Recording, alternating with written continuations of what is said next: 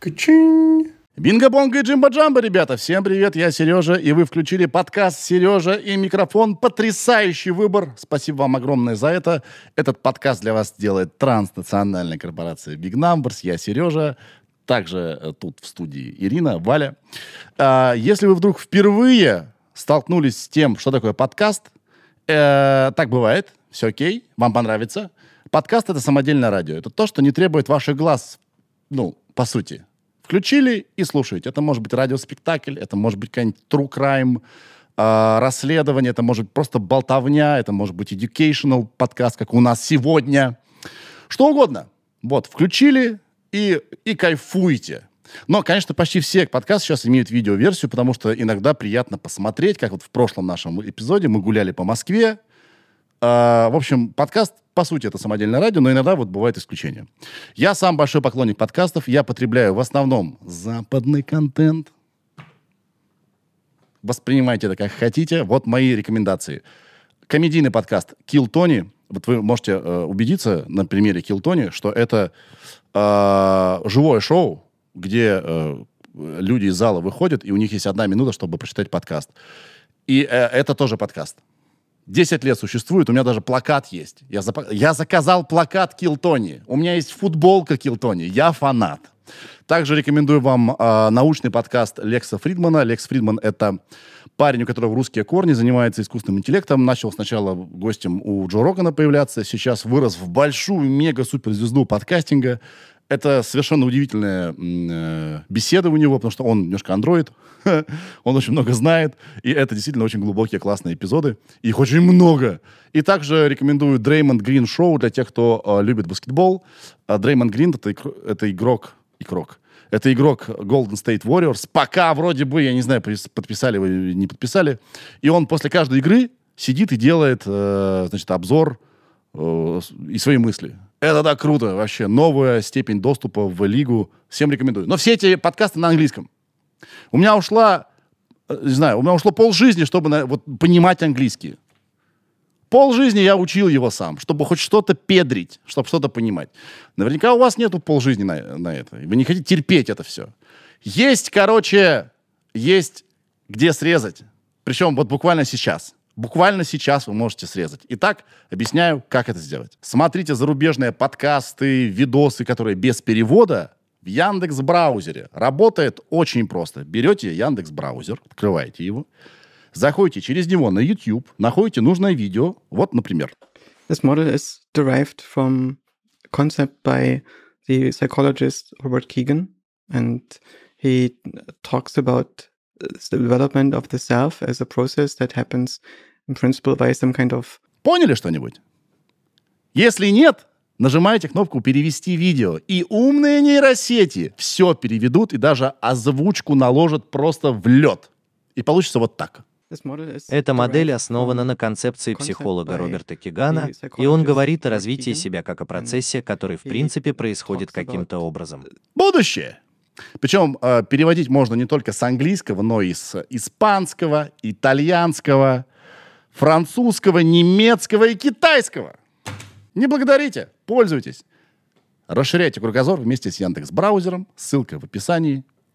А, а теперь по поводу нашего сегодняшнего выпуска. Вы знаете, мы тут э, начали наш, э, вот, наши выпуски сначала с болтовни вот, по-дружески. Вот приходили к нам сюда в гости люди, которые, с которыми я хотел поговорить. А потом мы немножко так вот переориентировались на какой-то э, науч-поп. Вот науч-попа у нас стало очень много. Любим мы это дело. То есть люди, которые копают, э, копают в направлении истины. И вот сегодняшняя гостья, она в прямом смысле представитель людей, которые копают в направлении истины. Она палеонтолог. Прикиньте. Палеонтолог. И это оказалось так интересно. Капец. Более того, она эволюционный биолог, мы поговорим про эволюцию всего, про то, что эволюция имеет универсальные законы, и э, не только она применима к живому, понимаете, равно и к процессам каким-то, а, и кандидат биологических наук. Вообще топовая беседа. Чаще бы такое. Спасибо вам большое. Поставьте лайк, подпишитесь на наш телеграм-канал. Я знаю, что это длинное видео. Не забудьте также написать, почему ведущий не подготовился к беседе. Так у нас заведено здесь. Мы так любим. Пожалуйста, напишите. А, ну все, let's go. Сережа, это я. И микрофон. А, а. Привет, Привет, я Сережа. я Яна. Яна, давай начнем издалека. Все случилось быстро, правда? Все случилось очень быстро, потому что мы списались вчера. С Ириной. И вот сегодня ты уже здесь. Не прошло и пяти минут, как ты уже говоришь микрофон. Все очень быстро. Ну вот, подкаст и прошел. Спасибо огромное. Спасибо за внимание. Да, спасибо тебе большое, что ты пришла. Мы сами, сами не знаем, как это у нас происходит. С кем-то мы очень долго пляшем эти танцы. С кем-то, вот как с тобой, вот так происходит быстро. Ну вот оно так. Ну, нам просто повезло, на самом деле, потому что я могла быть не в Москве и с- со своим графиком ужасным. И это просто чудо, что все сложилось. Это судьба. Это судьба. Это судьба. Ты знаешь, да, что такое значит, за подкаст Сережа Микрофон? Конечно. Я давно вас слушаю и люблю еще со времен Реута ВТВ. Е, свои люди. Ты не представляешь, как меня это расслабляет. Когда сюда приходит человек и говорит, Реутов ТВ был супер. Я такой, И, свой наверное, человек. Наверное, еще я, я вырос на вас. Э, Так все чаще говорят. Все чаще говорят. А, да, потому что странно, у тебя бывает такое, что с кем-то включаешься не ты, а какая-то версия тебя такая, ну, какая-то другая. Да, да. А когда человек вот типа свой, все сразу. Итак, ты палеонтолог, Да. эволюционный биолог и кандидат биологических наук. Все так, да, Все так. это я. А что, что, что из этого главное? Палеонтолог, биолог? Слушайте, я не могу разграничить палеонтологию и эволюционную биологию, потому что это две грани одного. Э, Потому что я изучаю эволюцию на палеонтологических объектах. Вот. Ну, собственно, место моей работы — кафедра биологической эволюции. Видите, у меня все как вокруг этого крутится. И, э, ну, эволюцию можно изучать, я не знаю, вот там гены изучать, э, изучать там морфологию, строение, там сколько ножек у рачков, э, как угодно, а я вот изучаю на древних вымерших организмах. Ну, собственно, это то, чем занимаются палеонтологи. Вот что-то там откопали, какая-то тварь там, которая много миллионов лет назад э, где-то либо в корчах, либо нет, э, умерла, и вы такие, ну иди ко мне.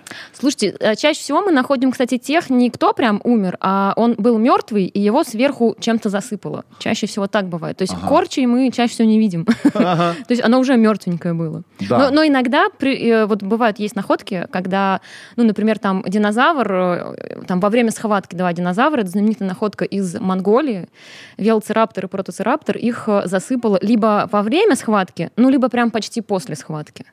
Когда вот один там э, держит в, во рту лапку другого, ну там, короче, прям застывшая во времени такая, такой Mortal Kombat. Вот это очень круто. ну, Как, это, это, это как редко. это возможно?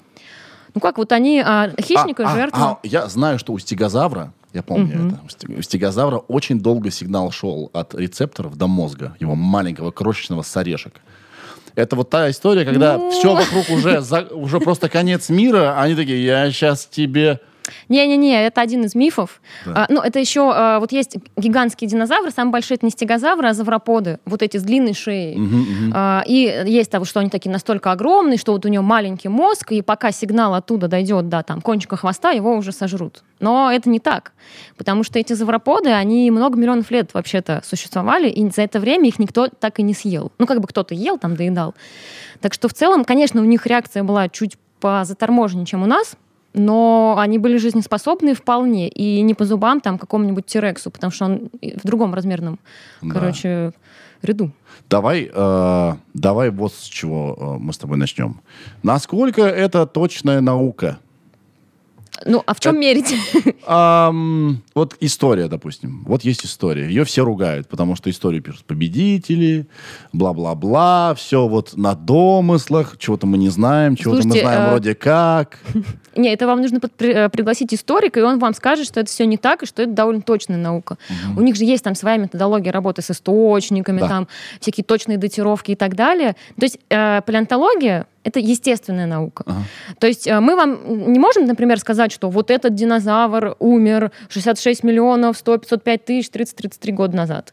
Мы говорим, он умер в конце, там, не знаю, мелового периода. Да. Вот, то есть у нас все до, до какой-то степени это округление. И плюс э, у нас же, как бы, конечно, я не расхваливала палеонтологию, моя любимая, но есть неполнота летописи. То есть не все, кто умер, попал в летопись. То есть до нас доходят только фрагменты, как бы обрывки прошлых эпох, и Да. по этим фрагментам мы вот, то есть у нас есть кусочек, здесь мы дорисовываем.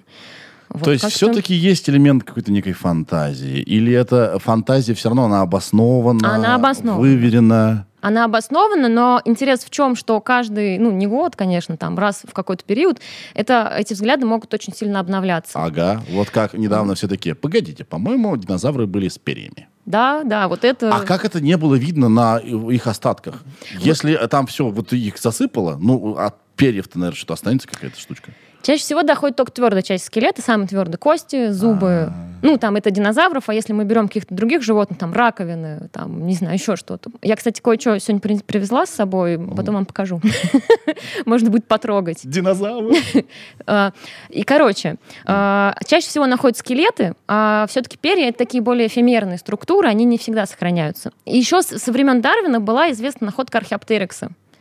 Такой вот он был маленький, э, да, вот это знаменитое изображение, он такой распластанный немножко. И вот там э, очень крутая сохранность, что там по контуру, то есть отпечатки перьев сохранились. Но тогда э, как бы было не так много этих находок, это была такая, скорее, диковинка.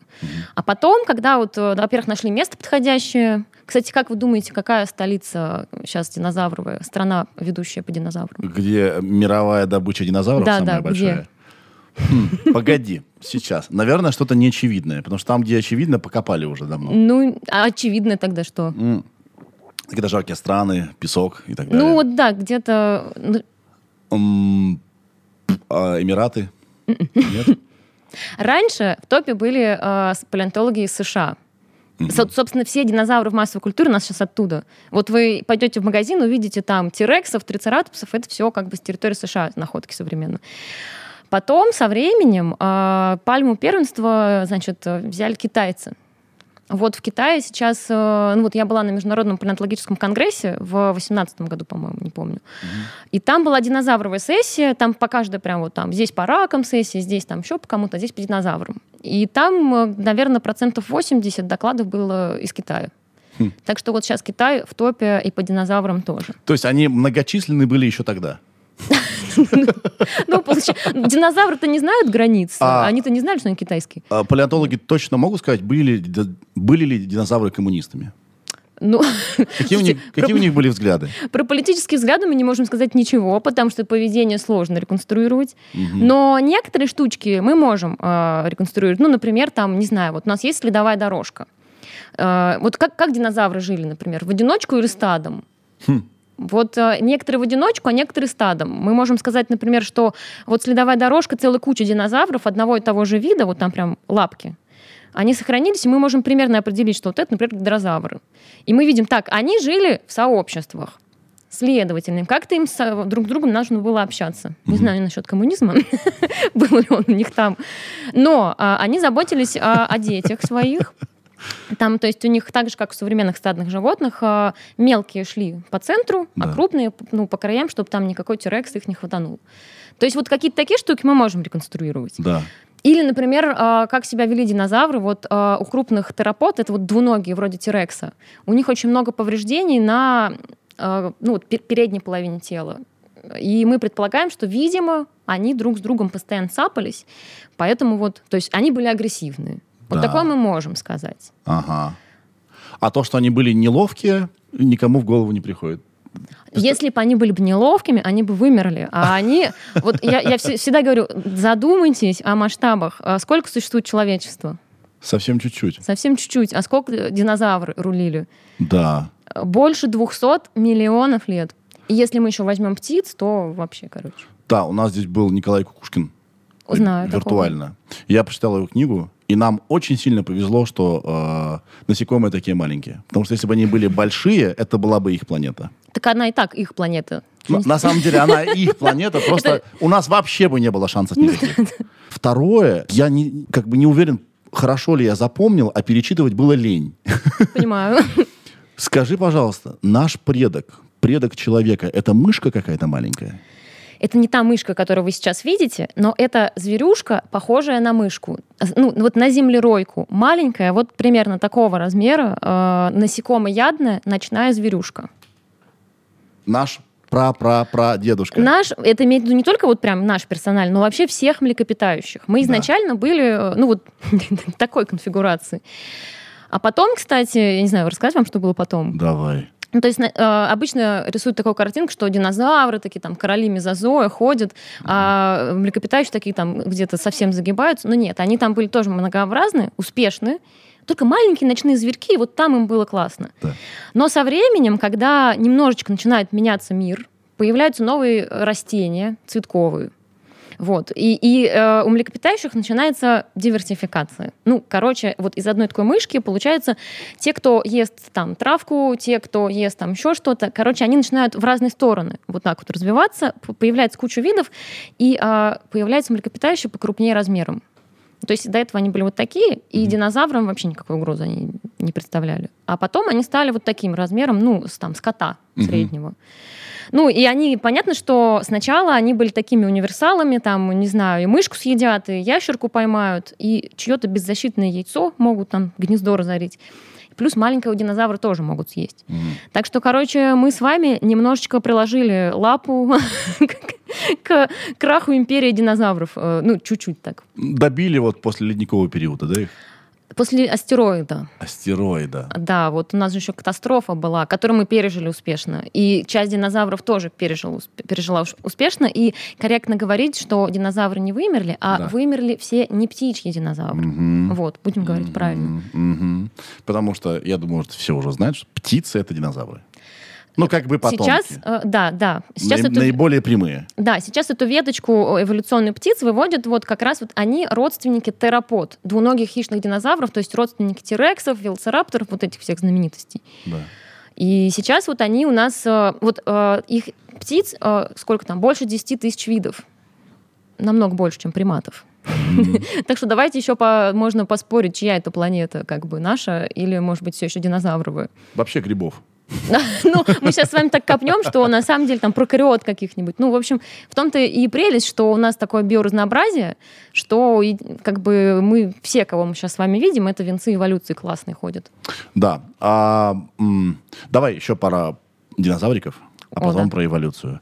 Самый классный динозавр. Э, Ну, по, на мой вкус, В твоем хит-параде. Слушайте, ну я это сейчас назову попса, это Тирекс. Почему? Ну, потому что, я не знаю, вот он с детства в душу запал, Да. и как-то там сидит. Вот. Даже я себе сделала татуировки с Тирексом. Там, это, короче, это любовь. Да. Вот, это я обожаю. Но а мне еще очень нравятся вот эти всякие мелкие пернатые динозавры. Вот, в Китае была находка динозавра, которого назвали спящий дракон Мэй Лонг. Вот это тоже мой топ. Ну, такой вот маленький. Да. Вот это как раз тот случай, когда динозавра засыпал живьем.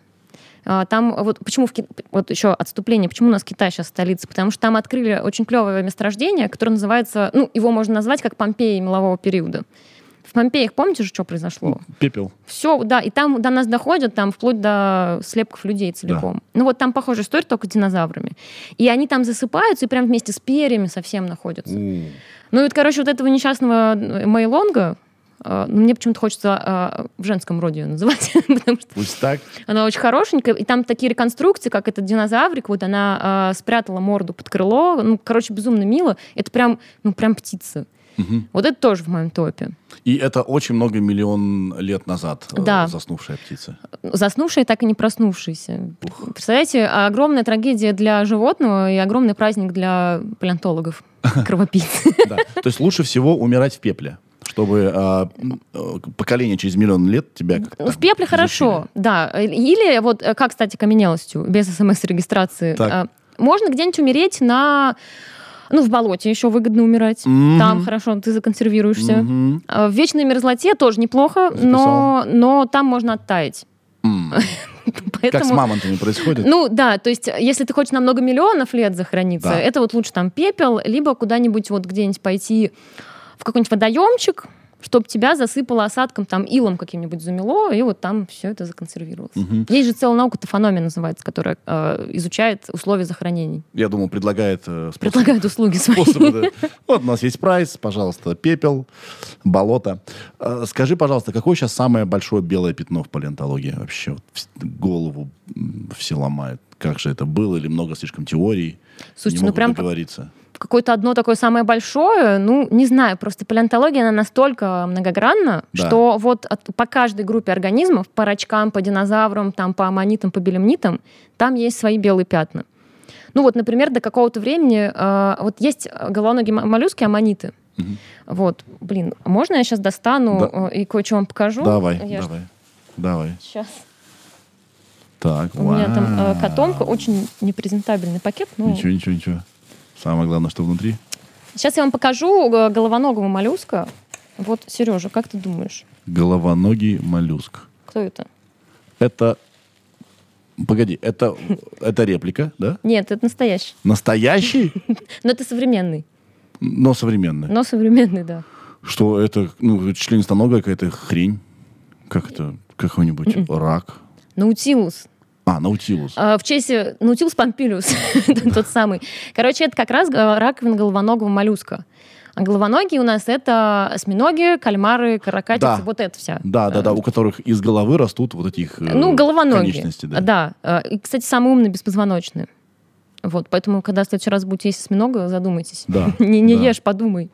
Вот. И а, только сейчас у нас почти все головоногие отказались от раковины, кроме наутилуса. Вот. И она у меня очень удачно разбилась, и мы можем посмотреть, как она внутри устроена. Очень клево. Да, там такой какой-то э, К- к- э, винтовая лестница. Да, такие вот камерки, и вот здесь проходит а, вот, вот такая вот, значит, здесь был тяж, А, такой какой-то, э, как называется? там дырочка была Да. ч- через все вот эти камеры, потому что когда наутилус э, в- значит, выходит, вылупляется из яйца, у него раковинка маленькая. Вот он там сидит, ой, с мордой осьминога похожий, Да. растет, строит новую камерку, вырастает, потом новую, поэтому мы видим, вот, это как вот он рос. Да. То есть каждый там, ну, как годовые кольца у, у дерева. Хм. Ну вот, и короче, у них была раковина, но в мезозойскую эру э, намного были еще аммониты, у которых была раковина. Так, сейчас я тоже достану. Э, Вот, конечно, для подкаста, ну пусть э, зрители представят, как я распаковываю коробку, ладно? Так. Вот. Вот это современная раковина, а вот это а, его родственник аммонит, который найден, кстати, на газоне в городе Москва. Вот. и- Похоже на какашку. Я бы, я бы, ну нет я бы же. выкинул. Нет же, оно вон все блестит в Ага. перламутре. На газоне? Сейчас тоже расскажу. А возраст, э, ну, примерно 150 миллионов лет. Вау! Миллионов.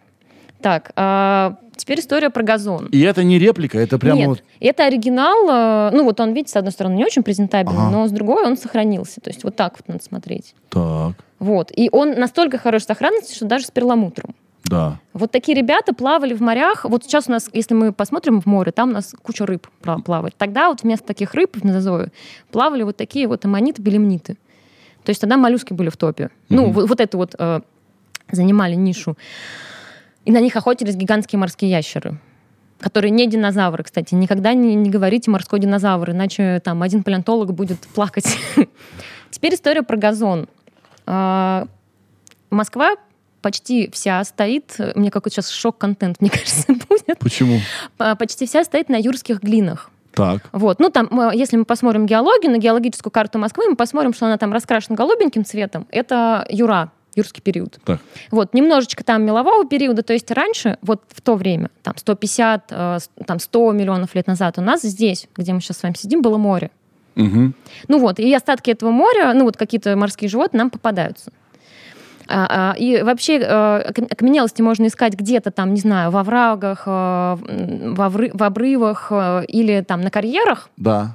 Но когда э, в крупном городе строится какое-то здание или, например, станция метро, э, вырывается котлован, вот, э, и когда строили станцию метро Лермон... Ой, нет, Лермонтов сказала, Моносовский проспект Так. возле биофака, э, ну и потом все, когда это открыли, сделали там красивый газончик, все, что они там накопали, они высыпали по, ну, э, там вот вокруг, чтобы оно потом газоном заросло, как бы, ну, чернозем и чернозем, как будто бы. Вот. Но если посмотреть на этот чернозем, можно найти там э, всякие штучки, всякие обломки. Э, я, например, нашла там зуб акулы морской. Что? Акула в Москве. Но это редкость, она там махонькая совсем. М. Ее, если не знать, на что смотреть, не найдешь. Она там прям зуб маленький, поблескивает. И вот такие штуки там находятся. Это зуб. Нет. Что это? А, вот. Не находили никогда в детстве? Чертов палец.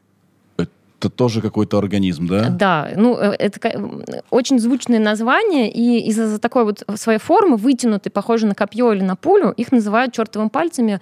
Это еще там со времен, не знаю, там, царя Гороха. Это я ни разу не слышал о таком. Это, это его панцирь такой, как зуб. Это вот родственник, тоже головоногий моллюск, только вот у этого, э, у, ама- у манита, да, она снаружи раковина, и он сидит внутри.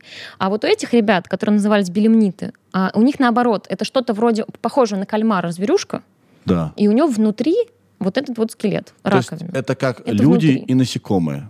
Также, э, значит, Ну- у, у нас скелет внутри, покрыт мышцами, а у насекомых с- Ну, э, снаружи. скелет снаружи хитин, да? Но Тут также другое. он, он просто зачем ему внутри был вот этот вот, как сказать, камень? Ну, а, он, ну, во-первых, там еще внутри у него была камерка, вот, ну, видимо, для как вот плавучести. Для стабильности какой-то. А, Ну, со, со временем оказалось, чтобы кстати, стержень был внутри. чтобы стержень был, да.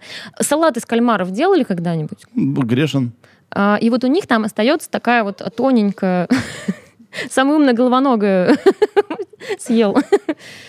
Ну, самый умный вроде осьминоги, но... Но если бы он был таким умным, он бы попал ко мне в салат. Ну, Ладно. и, короче, у него там э, внутри кальмара попадается такая вот, э, ну, тоже такой стерженек э, прозрачный. Это вот что-то подобное, только маленькое и прозрачное. То есть а, а, дальше эволюция вся шла по пути вот об- облегчения отказа от скелета. А рудимент остался. Ну, такой, да. А, ну, вот у- и у этих, а у этих ребят осталась целиком раковинка. Они от нее не отказались. Но где они, их осталось там всего пару видов. И где остальные кальмары, моллюски, э, кальмары, осьминоги, там, каракатицы. Они Да. все без скелета. Эволюция удивительная штука. Подождите, и про газон историю. Да, я да, я да. куда-то не туда ушла. Ничего, ничего. Так вот, выкопали котлован, открывали метро, все красиво, мы идем, э, ура, новая станция рядом с работой. А я смотрю, что-то как-то глина какая-то не та. И коллеги прибегают и говорят, «Э, Яна, посмотрите. А там, ну, вот такие вот обломки чертовых пальцев, э, обломки аммонитов. Э, То есть, если знать, э, как бы куда смотреть, это можно найти. И у всех был такой шок, что это море юрского периода, ну вот оно, под ногами. Вау. Сейчас, конечно, это все заросло. Вот. Но а, очень смешно, потому что иногда там ты видишь, что где-то на свежем как, как бы черноземе ходят какие-то люди, ковыряют и что-то там. А, Это они там ничего незаконного ищут, а они могут искать каменелости. То есть это найденный тобой э, э, древний организм. Да. А что-то покрупнее ты находила? Вот э, ты была в такой кепке в этой, как Как, как э, в парке юрского периода. пробковая, так пробковый шлем, обязательно с карманами жилетка. Вот э, шорты с карманами. Да, да, да, да. И где-то там э, 6 лет ты там что-то копала. Слушайте, я э, прям вот э, как про размер же видеть не главное. Я как-то находила аммонита, ну вот такого. Скажи это Тирексу. Да. Вот. А, И он был огромный, вот такой, наверное, размером с, с колесо автомобиля, но Вау. его было невозможно вывести, потому что ну, он хрупкий, и если его из породы доставать, он весь ра- рассыпется. И поэтому там пофоткала, и на этом все. Ну, какие-то вот э, интересные штуки, я не знаю, э, вот я принесла коробочку, это зубы акулы, э, тоже из Подмосковья, наши местные. Мгм. Вот. э, Московская акула. Московская акула, да. Платформа Катуар, там, значит, э, где-то примерно 80, 85 миллионов лет возраст. Вот. Я хотела бы, Сережа, тебе показать, потому что здесь помимо акульих зубов э, есть такая штучка. Шарик какой-то. Ну, обычно я даю это пощупать и посмотреть, может, получится, Давай. и ты угадаешь, что это. Сейчас, секунду, секунду. У меня какой-то этот кабинет редкостей. Похоже на, знаешь, вообще, Ты на... никогда не догадаешься. Как будто пепельницу ты мне дала. Тут какие-то... А. Так, погоди, вот этот шарик. Там э, зубы, э, короче, это место, где находится много-много зубов акул. Вот там они э, самого Да. разного размера, мелкие, крупные. И вместе с этими зубами акул попадаются вот такие штучки. Очень редкие и кл- кл- классные. А, мы на подкасте здесь вообще не, не, не используем никакие при- приближения, как правило. Про- вот поверьте, это как фундук, примерно что-то такое. Это фундук? Акулий фундук. Акулий фундук. А, только очень-очень-очень... а, у нас здесь был врач, а, э, офтальмолог, хирург, вообще просто светоч. И он мне сказал, сколько тебе лет? Я говорю, 40. Ну, скоро начнется, жди. И я... Камни или что? Не-не-не, а, офтальмолог. А, И- прошу и я начал, я от- понял одну вещь. Я теперь не могу вот так смотреть на вещи. Это случилось неожиданно. Я теперь вот так смотрю. Это ужас полный, отстой! Дальнозоркость? Да, вот не вижу ничего. Вот это вот фокус на расстоянии, мы теперь вот здесь вот. Отвратительно. Это еще ничего. Мы все раньше- умираем, как динозавры. Ни- ничего, прорвемся. Да, ну хотя бы я теперь знаю, где лучше всего умереть. Уйду в болото. Ну ладно, Я, э, погоди, сейчас одну секундочку. Э, Я отвлекся. Это почти неразрешимая загадка. Вот скольким людям я показываю, очень-очень редко догадываются. Мне нужна подсказка. Это, э, это все, что было, или это часть чего-то? Это связано с акулами. Хм. Ну, и отдельная такая вот... э, Может быть, это какие-то их э, зубы, М-м. только вот круглые. М-м. Давай, расскажи мне, что это. а, это капролит. Какашка. А, это Я хотел сказать, потом подумал, Ну, «Ув- уважаемый человек передо неприлично. мной стоит, сидит. Э, Значит, э, э, окаменелости ты принесла. Ну, Ну, я буду какашками их называть. Я уже один раз это сделал, не угадал. Это какашка. Акулья. капролит это правильно называется, потому что это как бы все-таки окаменевшие экс- мгм. экскременты и очень важный э, источник информации для палеонтологов, потому что, ну, вот, я принесла, если бы я показала вот это вот, а, это я показываю, дорогие слушатели, ну, прямо явно капролит. Да, это капролит. капролит э, рептилии. Он не такой старый, так, сейчас скажу, сколько ему. Ну, там что-то в районе 20 миллионов лет. Мгм. Короче, зачем это нужно? Потому что когда у нас от, от животного, от самого ничего не осталось, но следы его жизнедеятельности есть, Мы можем сделать вывод, как Да. эта жизнедеятельность функционировала. ну, и функционировало, и что он ел. Потому что если мы возьмем, распилим А, и посмотрим, там могут быть какие-то недопереваренные остатки там косточек чьих-то. Круто. То есть мы можем реконструировать пищевое поведение. Мгм. Ну, по таким вот косвенным признакам. Ну, известно даже капролиты динозавров, они лежат в музее. Ну, и, и это очень редкие штуки, поэтому более интересные. Я вам желаю так жить, ребята. Чтобы ваши э, капролиты в музее лежали. Да, прикольно. Слушай, это все очень э, дико интересно. Давай пройдемся по эрам Мгм. э, геологическим. Наведем порядок в, голове, в головах вот в этом смысле. Значит, первая была э, эра какая? Так, а, надо, наверное, может, тут навести порядок про время сначала. Давай. Сколько лет Земле? Че ведущий неприготовленный? Че такой Не-не-не, ладно. тупой ведущий? Не-не-не, но на самом деле, э, короче, а, Земле э, четыре с половиной, ну, примерно миллиарда лет. Мгм. И вот мы вот эти четыре с половиной миллиарда, мы как, как по линеечке делим на кусочки. И большая часть всего движа, вот там, там когда там скелеты и все прочее, все, с чем, с чем работают палеонтологи, это только часть, только, ну, вот 500 с лишним ми- миллионов лет. А почти 4 миллиарда лет у нас летопись такая, ну, не очень разнообразная, там, там мало с чем есть работать. И то есть, э, и мы вот эти вот 500 с лишним миллиардов лет, вот, вот уже вот здесь, то есть огромный кусок э, перед этим называется докембрий, Мгм. вот, и там э, эволюция жизни там, ну, не такая разнообразная. Да там ничего не было. Мы были га- газовым облаком сначала. Потом Да. как-то что-то в какой-то клубок шерсти скатались. Потом что-то там... Ну, понятно. С какого, кстати говоря, момента-то считаются эры? Когда Земля уже была на что похожа? Ну, нет, история Земли, мы знаем, когда она началась, Мгм. вот 4 с лишним, 4,5 миллиарда лет. Потом где-то 3,7 миллиарда лет на ней появилась жизнь. Мгм. Вот, она там совсем была простая, то есть микробная. И вот самый... Первичный бульон? А первичный бульон это уже прошлый век. Нет.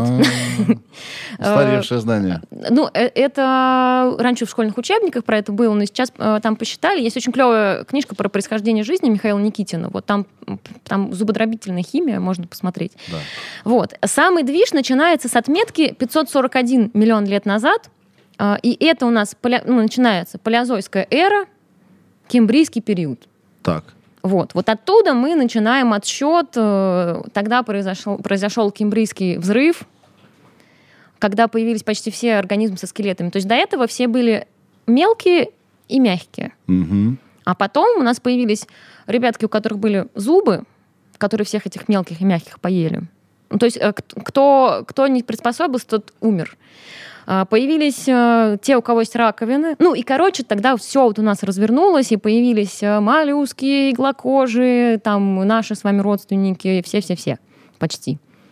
Это, по-моему, как-то связано... Сейчас опять э, сяду в лужу и чувствую. Начал и уже чуть при- чуть предчувствую. С количеством кислорода, по-моему, на Земле. Правильно. Yes! Супер, Сережа. До, этого накануне произошла кислородная революция. Э, Вообще, если посмотреть на историю Земли, у нее столько клевых было периодов, когда вот кислородная революция, там Кембрийский взрыв, там потом была еще субстратная революция, то есть очень много таких, ну, прорывных всяких штук. Вот. А, Потому что первая жизнь, она была, э, питалась, э, она она была хемосинтетическая. Сейчас у нас все начинается с фотосинтетиков, то есть, ну, вот, э, с тех, кто использует энергию солнечного света и так далее. И в какой-то момент вот эти фотосинтетики вырвались вперед, и из каких-то там зачахликов, Мгм. короче, постепенно поменялся состав атмосферы, бабахнуло, ну, это все происходило, кстати, во время скучного миллиарда. Мгм. Вот такое было время еще у нас. Скучный миллиард. Да, так называется. Скучный миллиард? Скучный миллиард. Прикольно. Ну, да, палеонтология клевая наука, я же говорю. Да. Вот, и, и тогда у нас постепенно атмосфера стала похожа, ну вот, приобретать какой-то более современный облик, нам с вами знакомый, Да. с большим количеством А кислорода. потому что это были продукты жизнедеятельности этих Да, вот, да, э, да. ребят, И фотосинтетиков. Да, и постепенно, то есть у нас же меняется атмосфера, меняется состав морских вод, и вот эти все мягкие маленькие животные, Мгм. и которые даже еще не совсем животные, организмы, вот так их назовем, потому что с ним тоже отдельная история. А, У ко- у кого-то появляются первые скелеты. Мгм. И со временем, э, ну, может быть, сначала это был как побочный э, продукт, то есть там много было карбонат кальция в воде, а потом оказалось, что вообще-то этот скелет может какую-то функцию клевую выполнять. Мгм. Ну, там, защитную, э, опорную. Э, И потом, или там у кого-то могли появиться зубы.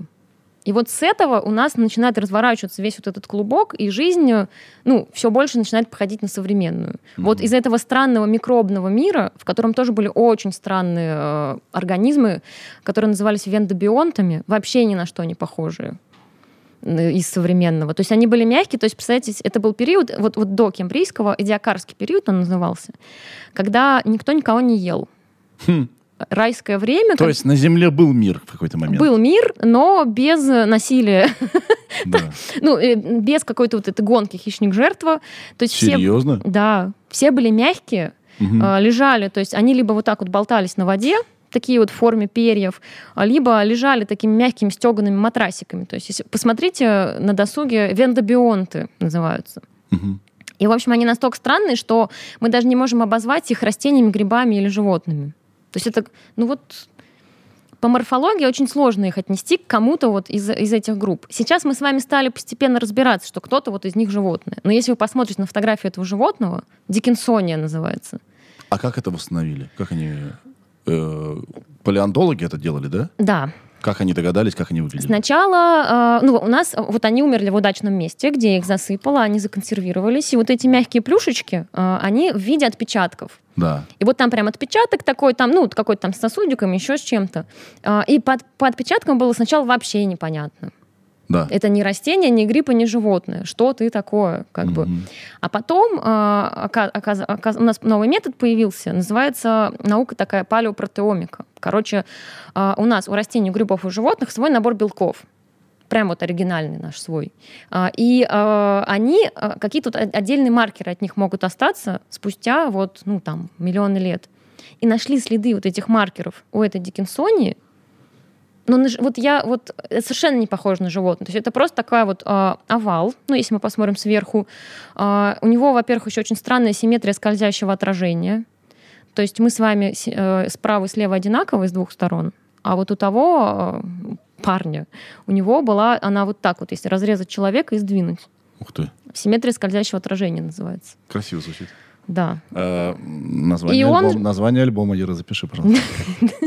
И он животное. Он животное. Ну, она, Диккенсония, наверное, так правильно. Так, я начал с, Так, да. с «Р», и я и в какой-то момент потерял нить. Э, э, э, Это сейчас вот где эти вот эти вот ребята с симметрией скользящего отражения? Мы сейчас... Это эдиакарский период. Не, а эра Эра — это до Кембрий. до Кембрий. Мгм. Это вот это самый первый период, который можно Он считать. самый большой, да, самый первый Скучный кусок. миллиард был тогда? Это там же, да, Ага. все до Кембрии. До Кембрия. Да.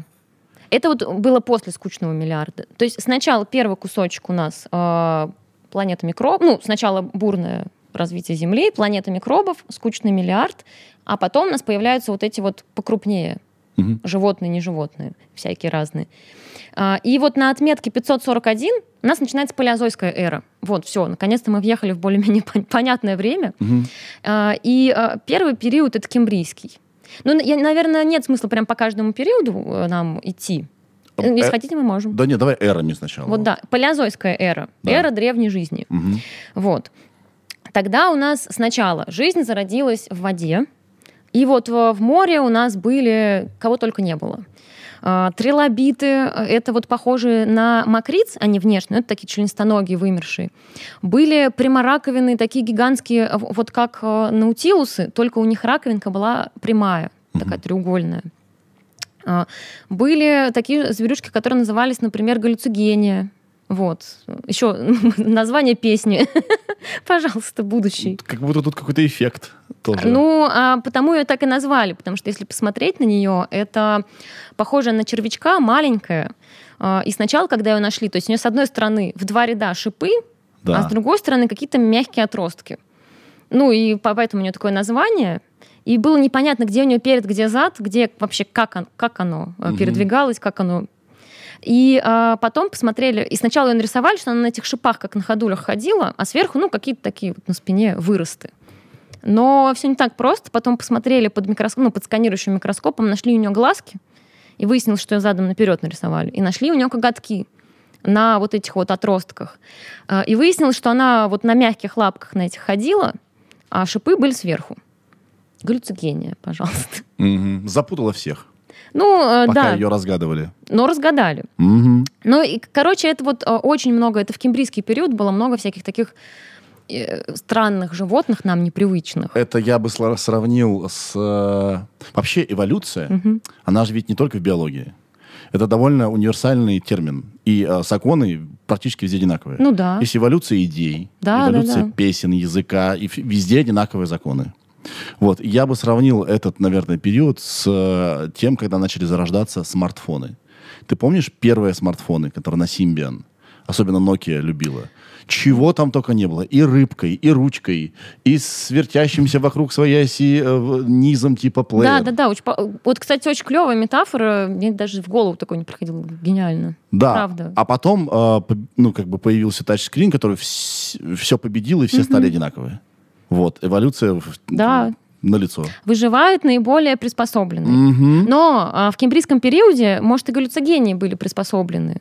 Это потом, когда мир... Не, ну, как бы тут в эволюции, чтобы э, оставаться на месте, тебе нужно постоянно меняться, потому что мир вокруг меняется, Да. как и в нашей жизни.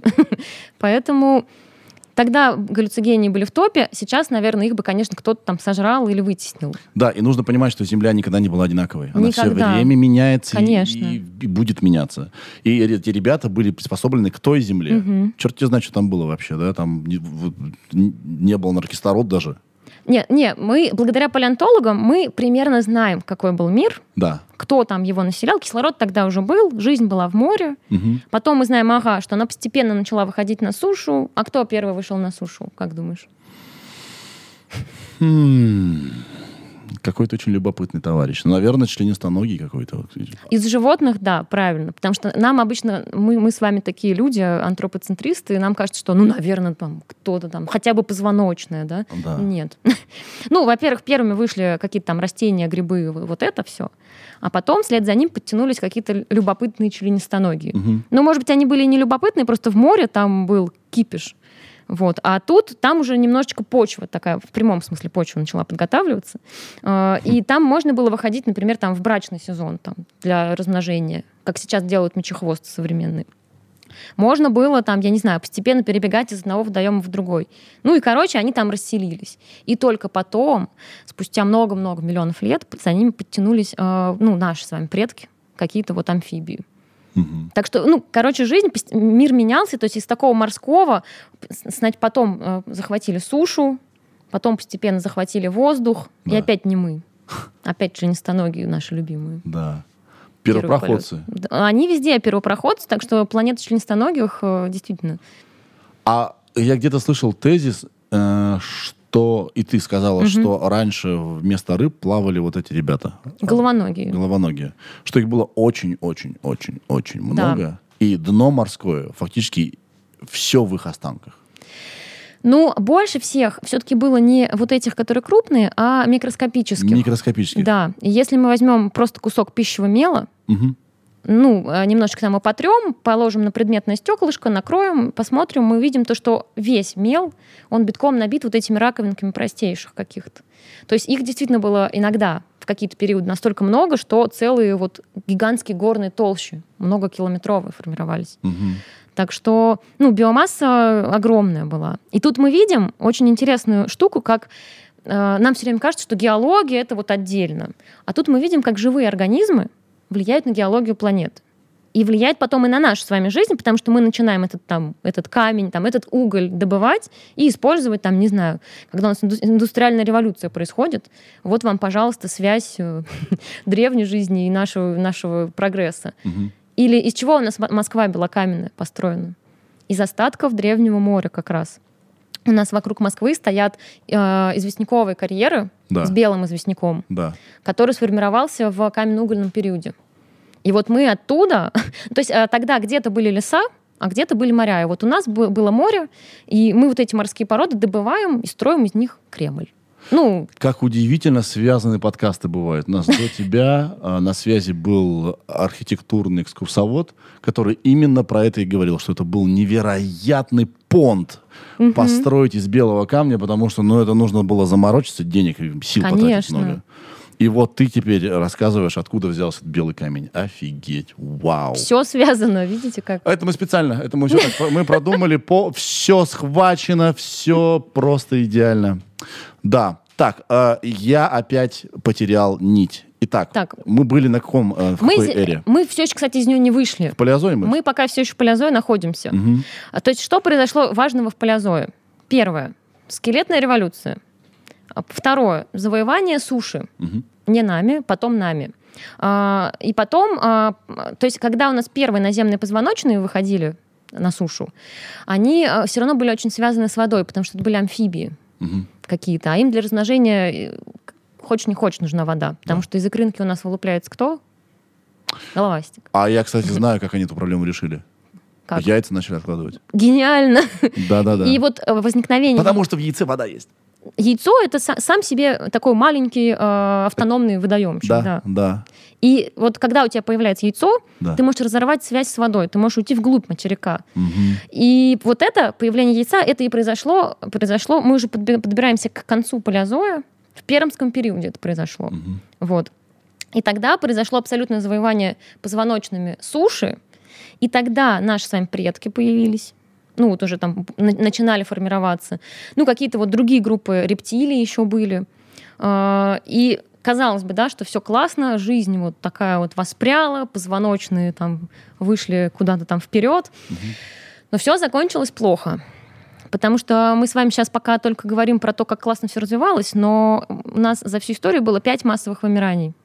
И как раз-таки на границе э, палеозойской эры в конце произошло э, великое пермское вымирание. Оно прям так и называется, Great, великое. И э, это была катастрофа планетарного Это, это масштаба. до сих пор летом в Перми. когда, у них местные летом уезжают и приезжают из Закамья. Всем привет. Из Закамска.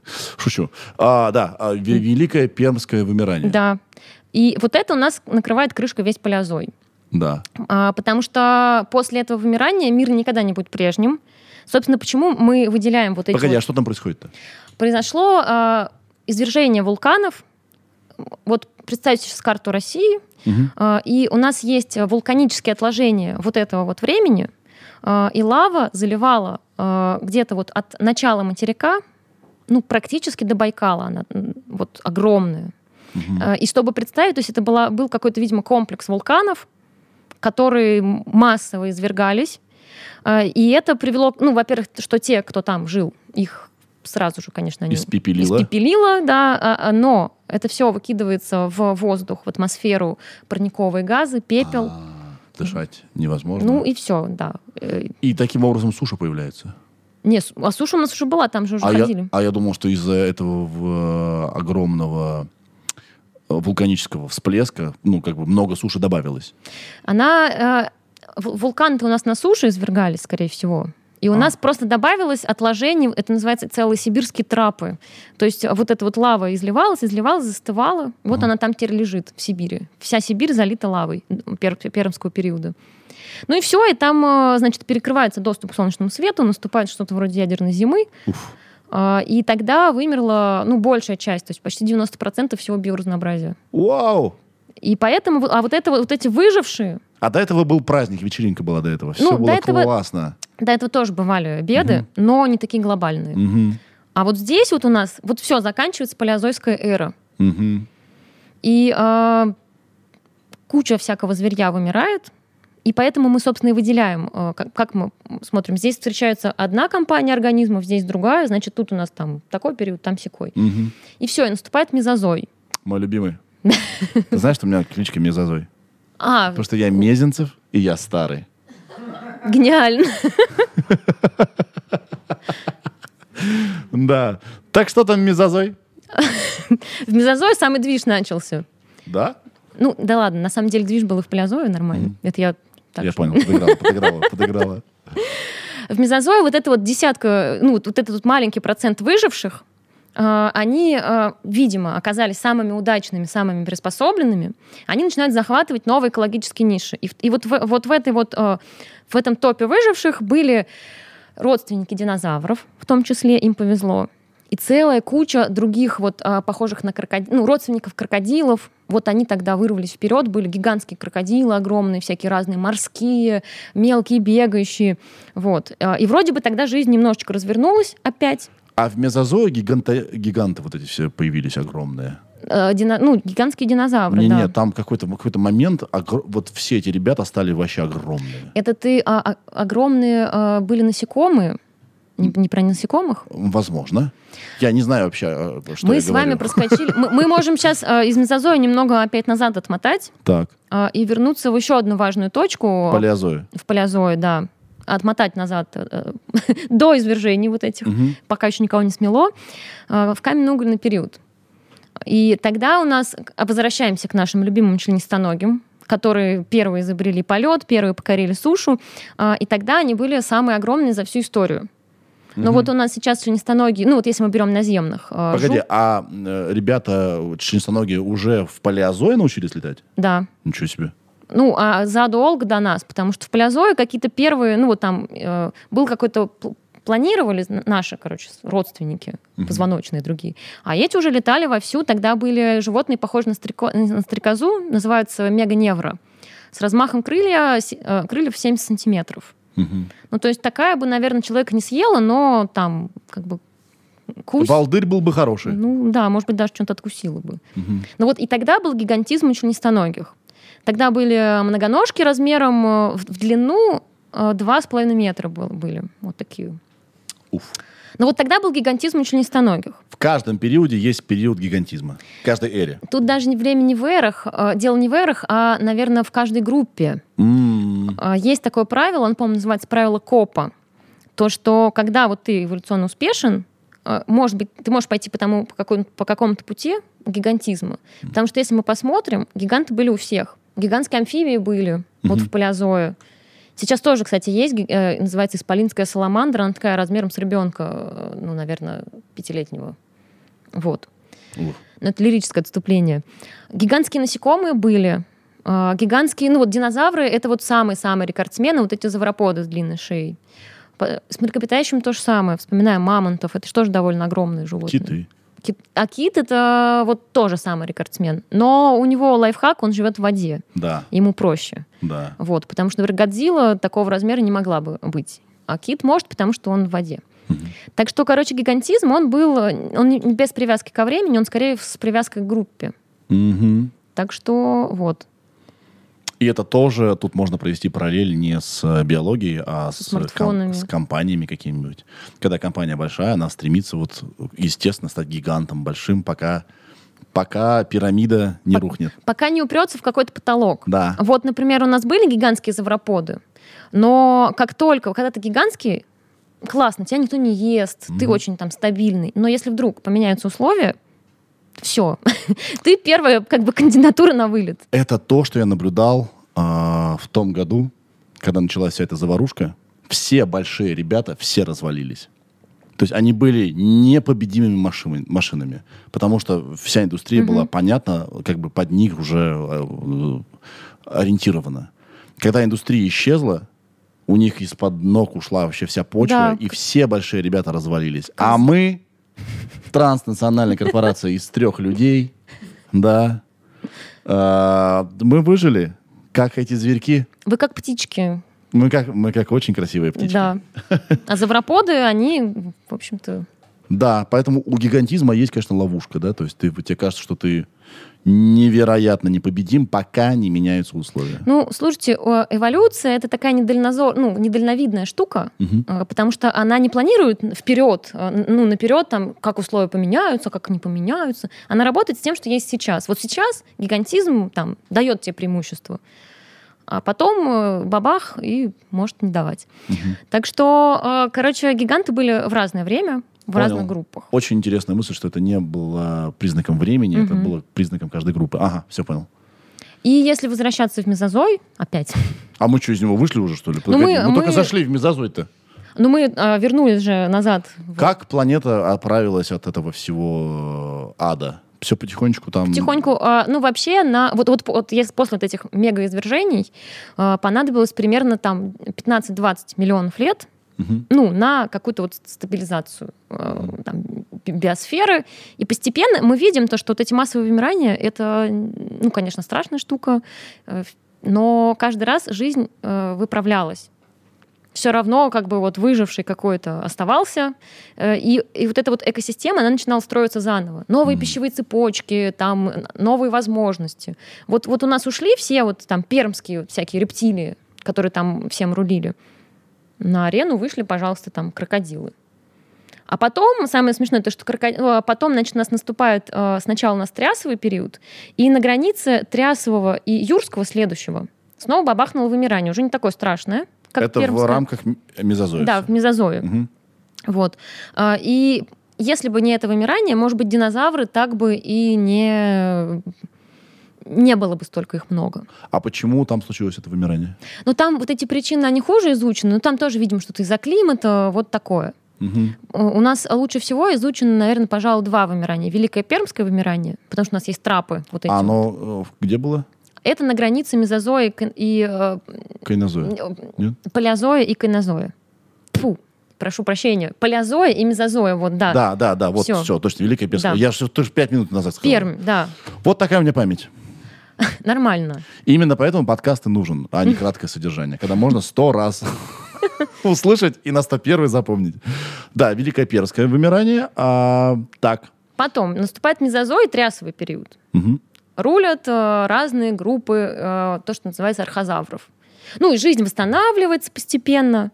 Вот. Потом наступает еще одно вымирание помельче. Э, и дальше наступает уже юрский период. Мгм. И вот с юрского периода у нас начинается э, отсчет динозаврового успеха. Мгм. Потому что они выжили, они пережили, э, как бы, их предки, и прошлое вымирание, и вот это вымирание, и все. И дальше они, Повидали они уже. они, они просто были, в общем, готовы ко всему. Мгм. И первые динозавры, на самом деле, они-то были не такие, что и выдающиеся. Вот такого, ну, размером с курицу, наверное, ну, с индейку, может, крупную. Ну, и такого вот у них было ящеричное прям строение, ну, вот что-то по- очень похожее на велоцирапторов, какие-то такие. И их была фишка, э, они были бипедальные, как мы с вами. Вот. Двуногие. Двуногие, правильно, да. А, И у них были ноги такие же красивые, как у нас с вами. Мгм. Прям под телом а, поставлены прямые. Только коленки в другую сторону. Нет, в ту же. Серьезно? Да. Ну, э, А, да, точно. Погодите. Да. в ту же. Да, Ну, а, Кстати, я сейчас вспомню, сейчас вспоминаю птиц, у них у кого-то в одну сторону коленки, у кого-то другие, другую. Нет, погоди. слушайте, э, Погоди, погоди, погоди. Вспоминаю э, тираннозавра, у него как у человека согнуты ноги. ну, да, Колен- колен- да. и руки. И, и- и руки. А и вот сейчас птицы, у них наоборот, у них коленки, по-моему, в другую Ну, сторону. слушайте, я не помню, там какие ноги у птиц точно сейчас. Так, но- бипедальные. Фишка, да, фишка в, в прямых, красивых, стройных ногах. Но не в том, что они красивые, а в том, что они могли зато быстро бегать. Что эти ножки могли сделать? Да. Какие, э, да, какие двери открыть? Все. Все двери мезозоя были для них открыты. Потому что быстро бегали. Потому что быстро бегали. А, потому что, если мы посмотрим на рептилий остальных, у них ноги по бокам тела. Мгм. А, И вот эти а, все, кто был разнообразен тогда до этого, они бегали вот на таких лапах. А, В некоторых линиях а, ну, там родственников крокодилов ноги тоже выпрямлялись, но им это не помогло, все равно они вымерли. А у, кроко- а, у динозавров они выпрямились очень удачно, и плюс динозавры были такими универсалами какими-то. Ну, там, не знаю, и ящерку съем, и, и кого-то еще съем, такие вот. Ну, ящерца тогда не было, неважно.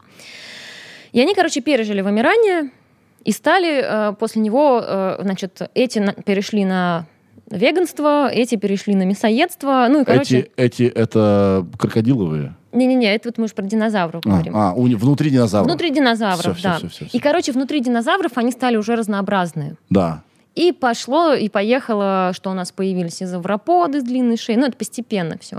А принципиальное отличие э, вот первых динозавров от первых прокрокодиловых, оно в чем? Они Ну, они- внешне-то очень похожи. Нет. У них морда разная. Ну, э, они по скелету очень сильно различаются. Вам профессионал там скажет, Мгм. э, что ну нет, это там даже по костям можно определить, что Ну. там это вот лапа того, а это лапа другого. Я понимаю, но плюс-минус одинаковые ребята. Нет? Нет.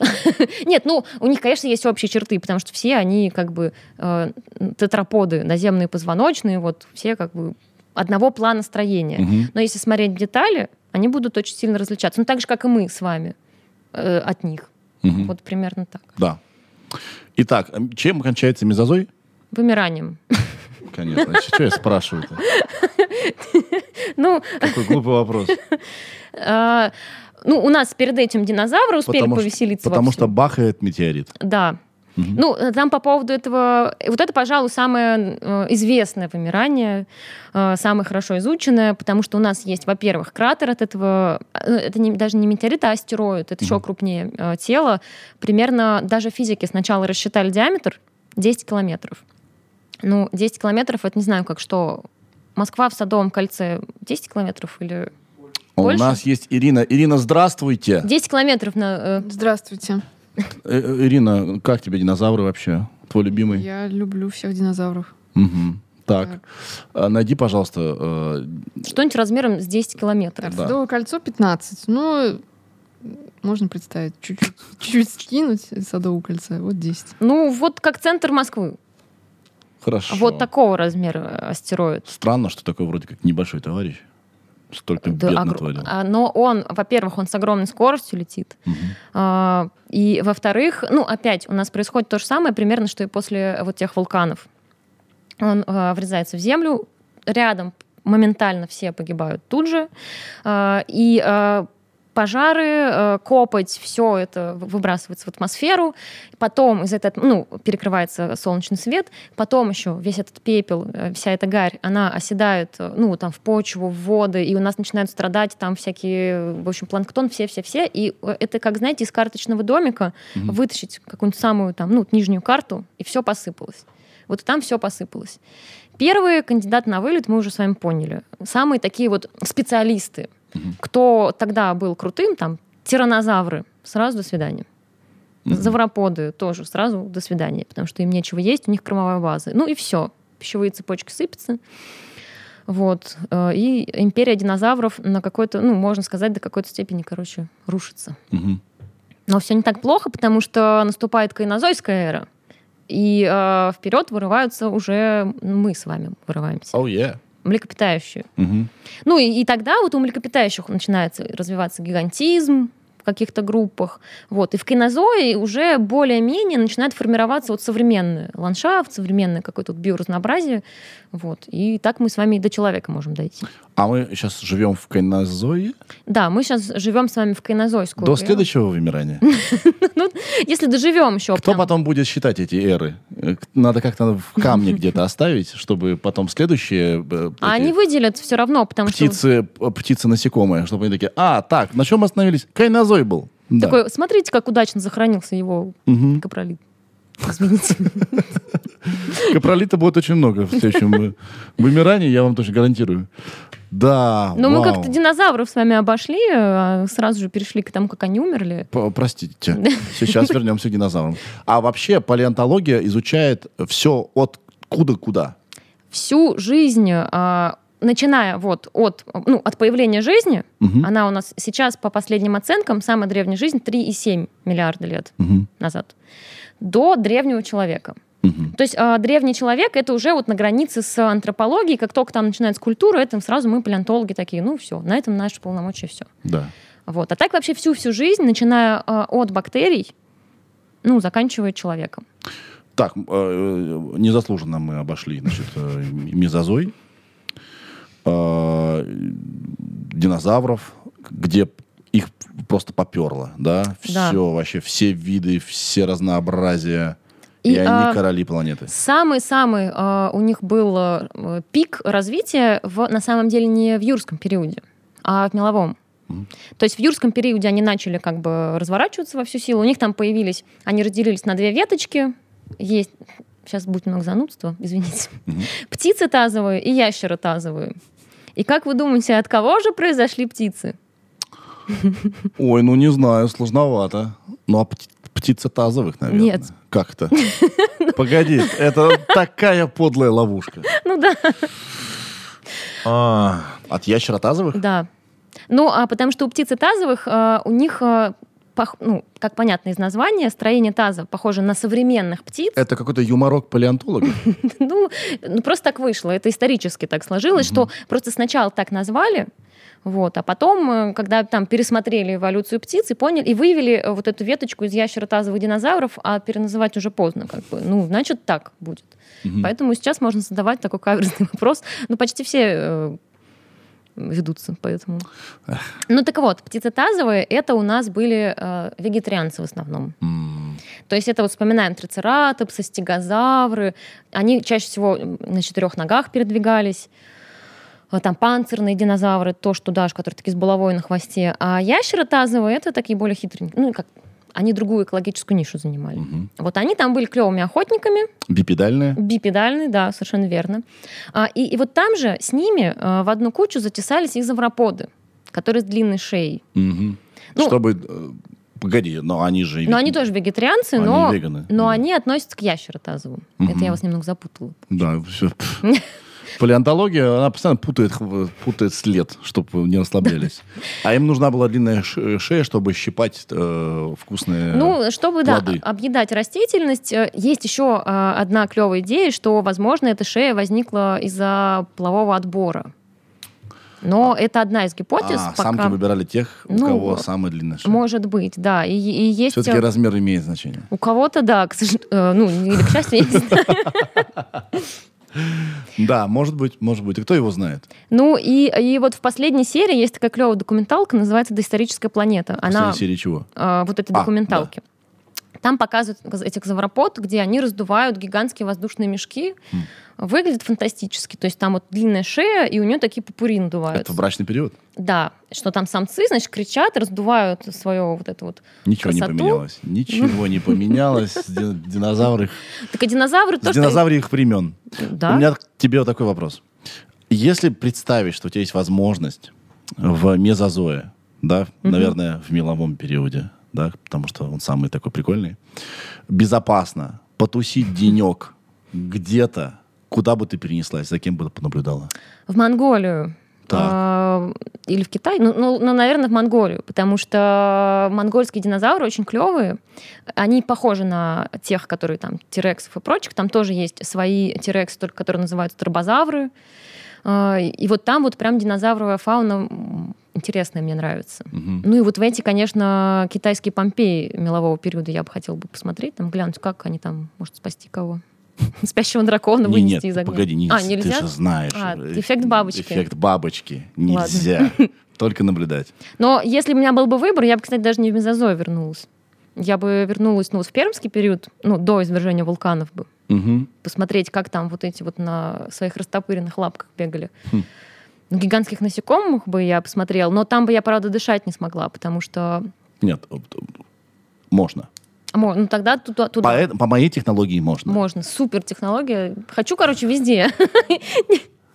Да, а я бы посмотрел на этот метеорит, который упал. А мы, кстати, даже знаем, где он упал.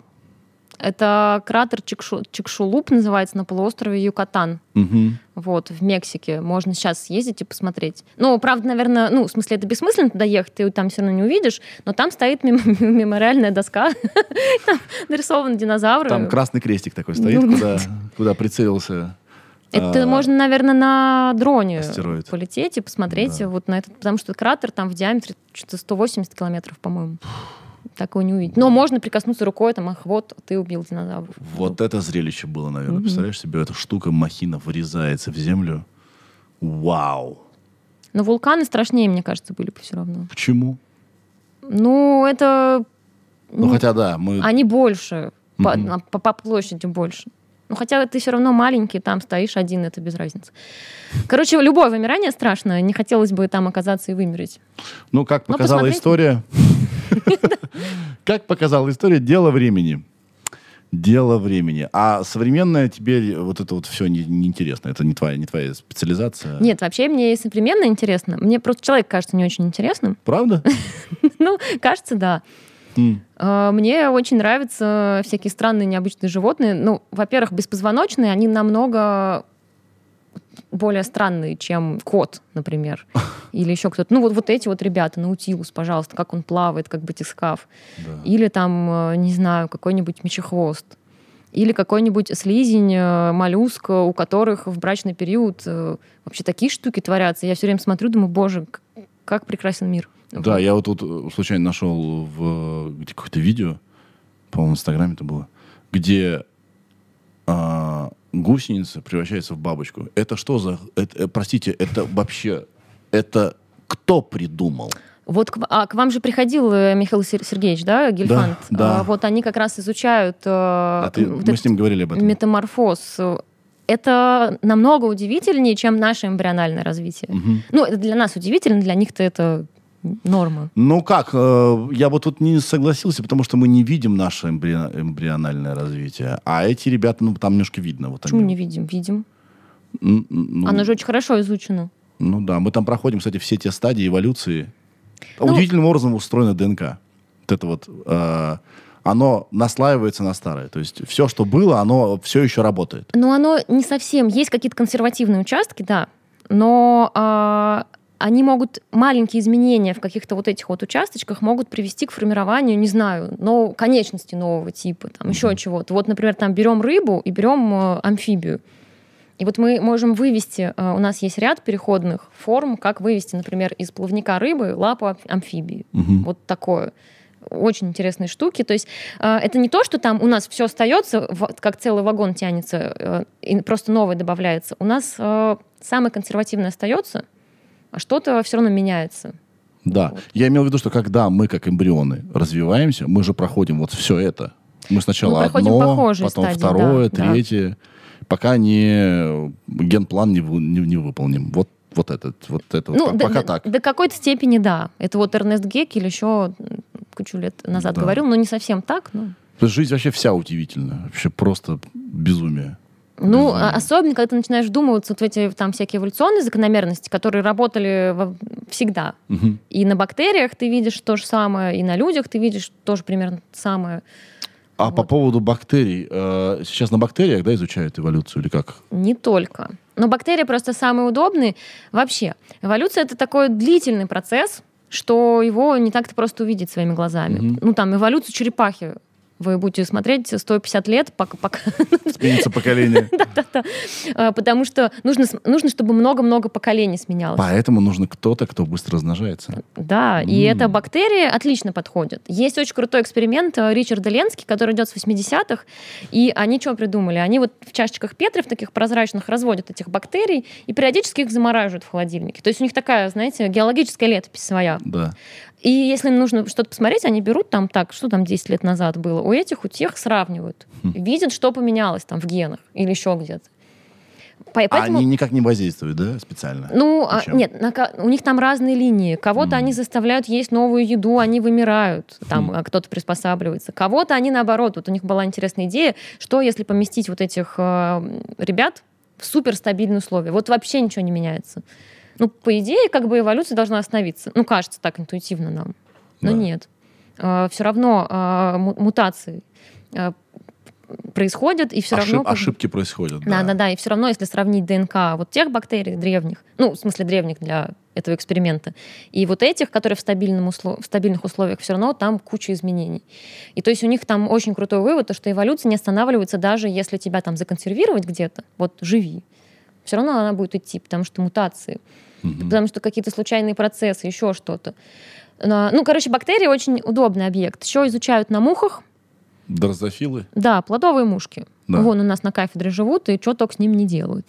А, Там, значит, э, их учат есть разный корм. Ну, то есть у нас есть мухи, которых кормят нормальной мушиной едой. Есть мухи, которым дают гиперсоленую еду. Ну, они такие там, много водички пьют. И смотрят потом. Вот их много-много поколений держат. И смотрят потом, значит, вот эти нормальные и соленые мухи, они как будут друг с другом. И выясняется, что там как бы свои предпочитают своих. Но если дать этим мухам антибиотики, то у них вот эта выборочность пропадает. И, и то есть мы можно прийти к выводу, что э, на эволюцию мух, то есть у нас есть мухи, их нельзя рассматривать отдельно, нужно рассматривать их вместе с их микробиомом, вот с кем они живут, потому что их микробиом, возможно, диктует какие, ну, что-то, что влияет на поведение. Да. Короче, вот на мухах можно такие штуки смотреть. А, потому что убив внутри антибиотиками эту микробиому, Они уже не видят, кто свой, кто чужой. мы нивелировали этот э, да, инструмент э, распознавания. Вау. Ха. Так что на мухах можно, на бактериях, на лабораторных мышках. Но это уже чуть сложнее. Да. А, И есть супер крутой эксперимент по домашнему лисиц. Вот, но я везде про него рассказываю. А, Он идет с 60-х. И вот там эволюцию изучают на лисах. Ну, и... а, Алиса это псовая? Да, это вот родственники собак, Да. дальние. А, И основатель эксперимента Беляев такой говорит, давайте-ка попробуем одомашнить, получить собаку из лисицы. Да. Ну, круто же, да? А, я... а мне казалось, что их одомашнивают. Или они сложновато, да? Нет, можно взять там из дикой природы какую-то там условную лисицу, там она будет у тебя жить э, дома, но это не ручная лисица в строгом Да, понимании. да. А у Беляев на протяжении, там, во-первых, искусственный отбор идет очень строгий, то есть самые добрые скрещиваются только с самыми-самыми добрыми. И у них спустя там 10-20 поколений мы получаем уже более ручных. И сейчас они вообще прям ми-ми-ми, как собачки себя ведут. Спустя, ну вот, более 50 лет идет эксперимент. Сколько-то поколений изменилось, интересно. Ну, а лисы размножаются раз в год. Да. По эволюционным меркам это очень быстро. Э, ну, в природе так, не всегда так быстро все меняется. Мгм. Но по человеческим меркам мы в рамках своей жизни можем увидеть, как оно менялось. И самое интересное то, что... Ну вот Беляев почему взял лисиц? Это близкий родственник собак. Вот. Б- можно было бы взять волка, но с ним сложнее работать. А, и отследить, каким образом был волк, да? да, да. И посмо- ну, как бы посмотреть, как это происходило. А, И а, они только по поведению отбирали самых добреньких, но потом эти лисички стали внешне похожи на собак. Но они и так похожи. Они, честно говоря, прям вылитые. Ну, а, а так они, у них появились висячие уши, Ха, закрученные хвосты, ха. а, у них появились у некоторых неправильные прикусы, как у мопсов. Ну, это там скорее редкость. То есть перекус, недокус, круглые мордочки. То есть, если продолжать, они превратятся в собак Да и уже они- перестанут быть лисами. Ну, по факту они уже превратились в собак. Вау. Ну, внешне они прям, вот если погуглить, они Да. так и выглядят. То есть, если ты хочешь одомашнить э, лису с помощью э, эволюции, будь готов к тому, что лиса исчезнет, и будет собака. Ну, мы это все равно не всех э, домашнили, и дикие там... Мы по- пока не знаем, будут скрещиваться вот эти ручные лисички с дикими. Ну, может, и знаем, но я не знаю. Мгм. Но в целом мы вывели практически новый вид животного. Хм.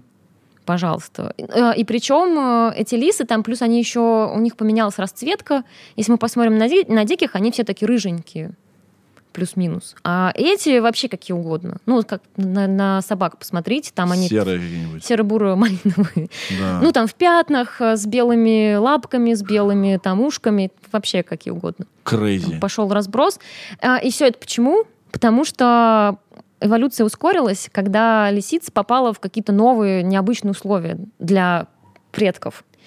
То есть э, и вот это мы рулили этими необычными условиями, и э, у них дестабилизировалась вот эта вот их норма видовая, и тут же по- пошел раздрай по расцветке, по там, форме хвоста, по всему. А, а так как поведение это сложный признак, Мгм. То есть отбор только на поведение, то есть, ну, и на гены, которые отвечают, отвечают за поведение. Мгм.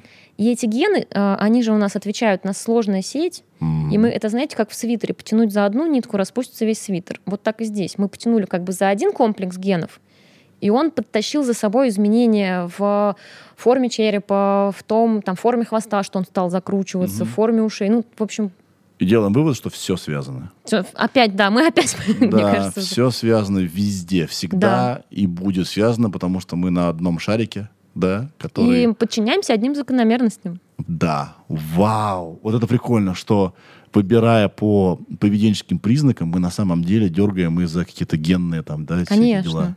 И самое интересное, если мы посмотрим на других домашних животных, Да. Ну, на котов, на собак, на... и мы увидим у них так, такой же набор признаков. Закрученные хвосты, висячие уши, там, не знаю, ну, вот по расцветке вообще там пеги и пятна. Это вот, это называется синдром одомашнивания. И это получается, что он у разных животных развивался в разное время разным путем, но Мгм. одинаковый. Мгм, Потому что вектор один, мы. мгм. Ну, э, отбор на поведение. Круто. Вау. Все Да, многие сейчас женщины кивают. Да, я ту свою Володечку взяла э, диким совершенно. Он сейчас вон у меня ушки свернулись, хвостик, Животик округлился. животик округлился. Мордашка округлилась. Вау, это так все интересно. Блин, круто. Где учат на палеонтологов? А, Это можно пойти либо на геологический факультет, Мгм. то есть палеонтологи бывают двух видов. Есть геологические, которые там, значит, занимаются датировкой... э, Птичетазовые, Ящеротазовые. ящеротазовые. Ну, почти. А, То есть есть те, которые больше... Да. Птицы, да. Есть те, которые больше с геологическим уклоном, то есть там на поиск полезных ископаемых они заточены, там определение возраста пород и так далее. Это вам тогда на геологический факультет Мгм. какой-то. Ну, либо в МГУ, либо в СПБГУ, в Новосибирске там есть. А, а если вы хотите изучать, например, там, я не знаю, как перья у динозавров были устроены, или там как, на каких лапках бегал какой рачок, то это вам нужно на биологическое направление. Вот можно пойти на биологический факультет какой-то. И там постепенно, там, либо на кафедру зоологии позвоночных, если вам близки позвоночные, либо на кафедру зоологии беспозвоночных, можно, можно тоже там Да. всяких вот этих слизней и прочих ребят изучать. Слушай, а вся наука по всему миру, она же связана, правильно? Конечно. Потому что иначе тоже начнется эволюция одной теории, второй школы, третьих э, подходов и так далее. Вот в этом смысле мне очень нравятся э, ученые, в том, что им вообще плевать на политику, плевать на все. Они, да, э, они, конечно, тоже товарищи с эго и так далее, но у них есть главный принцип м, учитывать чужие, чужие труды. Да, э, ну, э, у науки нет границ. Да. И неважно, кто сделал где открытие, там, ты, ты должен на это ссылаться, ну, если ты где-то рядом работаешь. Ты можешь сотрудничать там со всеми. Ну, понятно, что ученые тоже люди, там кто-то с кем-то может подцапаться. М. Вот. И сейчас там тоже, там, может быть, не всегда возможно. Но э, журналы публикуют статьи, пожалуйста, там в открытом доступе, или ты можешь написать коллеге, он тебе пришлет. Это идет какой-то, знаете, бесконечный обмен э, знаниями. Мгм. Вот, и это очень круто. И это не знает... И, и- и наука не должна замыкаться в себе, потому что иначе могут происходить какие-то всякие страшные, неполезные штуки, э, заблуждения и все такое. Да. А потому что чем больше тебя людей проверят, тем э, круче у тебя будет исследование, достовернее, и, может быть, там тебя поправят. Э, У меня тоже, знаете, было, когда там я писала, сначала была уверена в одном, а потом пересмотрела и такая, упс, вот в первой статье как-то вот, ну, я не очень корректно написала, и там сам себя поправляешь уже. Мгм. Так что это вот какой-то процесс бесконечной правки и бесконечного обмена мнений. А чтобы стать кандидатом биологических наук, надо что написать? Какую-то научную работу? Диссертацию. А у тебя была по какой теме? У меня была про а, эволюцию острокод. Острокоды — это такие микроскопи- э, микроскопические рачки из юрского периода. Да. Вот, на, э, из среднерусского моря, которое было на, те- на территории Европейской России, вот сейчас, где мы с вами. Здесь Да. было Среднерусское море. Да. Это вот моя, мо- моя стихия. да. Вот. э, И я изучала эволюцию, у меня там... Поэтому ты и видишь их везде. Я Этих- их везде вижу, Да, да. даже на газоне. Мгм. Может быть, ты их вообще материализуешь. Их там и не было. Надеюсь, нет. Посмотрел, он появился. Но не, на самом деле, когда ты очень много ищешь, у тебя какая-то насмотренность, и реально там я могу идти где-нибудь, э, и такая, хо, о, белемнит, вот, а кто-то даже не смотрит под ноги. Или, например, там э, ехать в метро, ну, метро — это давняя моя любовь, потому что э, оно же сделано тоже из камня, так как. Москва белокаменная. А, и можно рассматривать. И можно рассматривать, да. Правда, ну, я прям одно время ездила, смотрела, там есть э, карта метро, называется палеометро, и там прям отмечено, где что есть. Прикольно. А, И ты там смотришь, ага, здесь на этой станции то-то. Я ездила, фоткала, вот, пока ко мне товарищ милиционер не подошел, вот, а, сказал, что тут делаете, тут нельзя снимать. Я ему начала объяснять, смотрите, породы, вот там, видите, это моллюск. Вот, он покрутил пальцем, сказал, уходите, пока мы вас не забрали. Ну, я решила не продолжать диалог. Он не позволил снимать на телефон станцию? Ну, я на фотик э, это все А. делала. Ну, он был маленький, это была какая-то мыльница, но я думаю, что просто у него было плохое настроение, а тут еще какая-то странная девица, которая там тыкает ему пальцем в стену и говорит, смотрите, это Мгм. древний моллюск. Либо не все динозавры вымерли.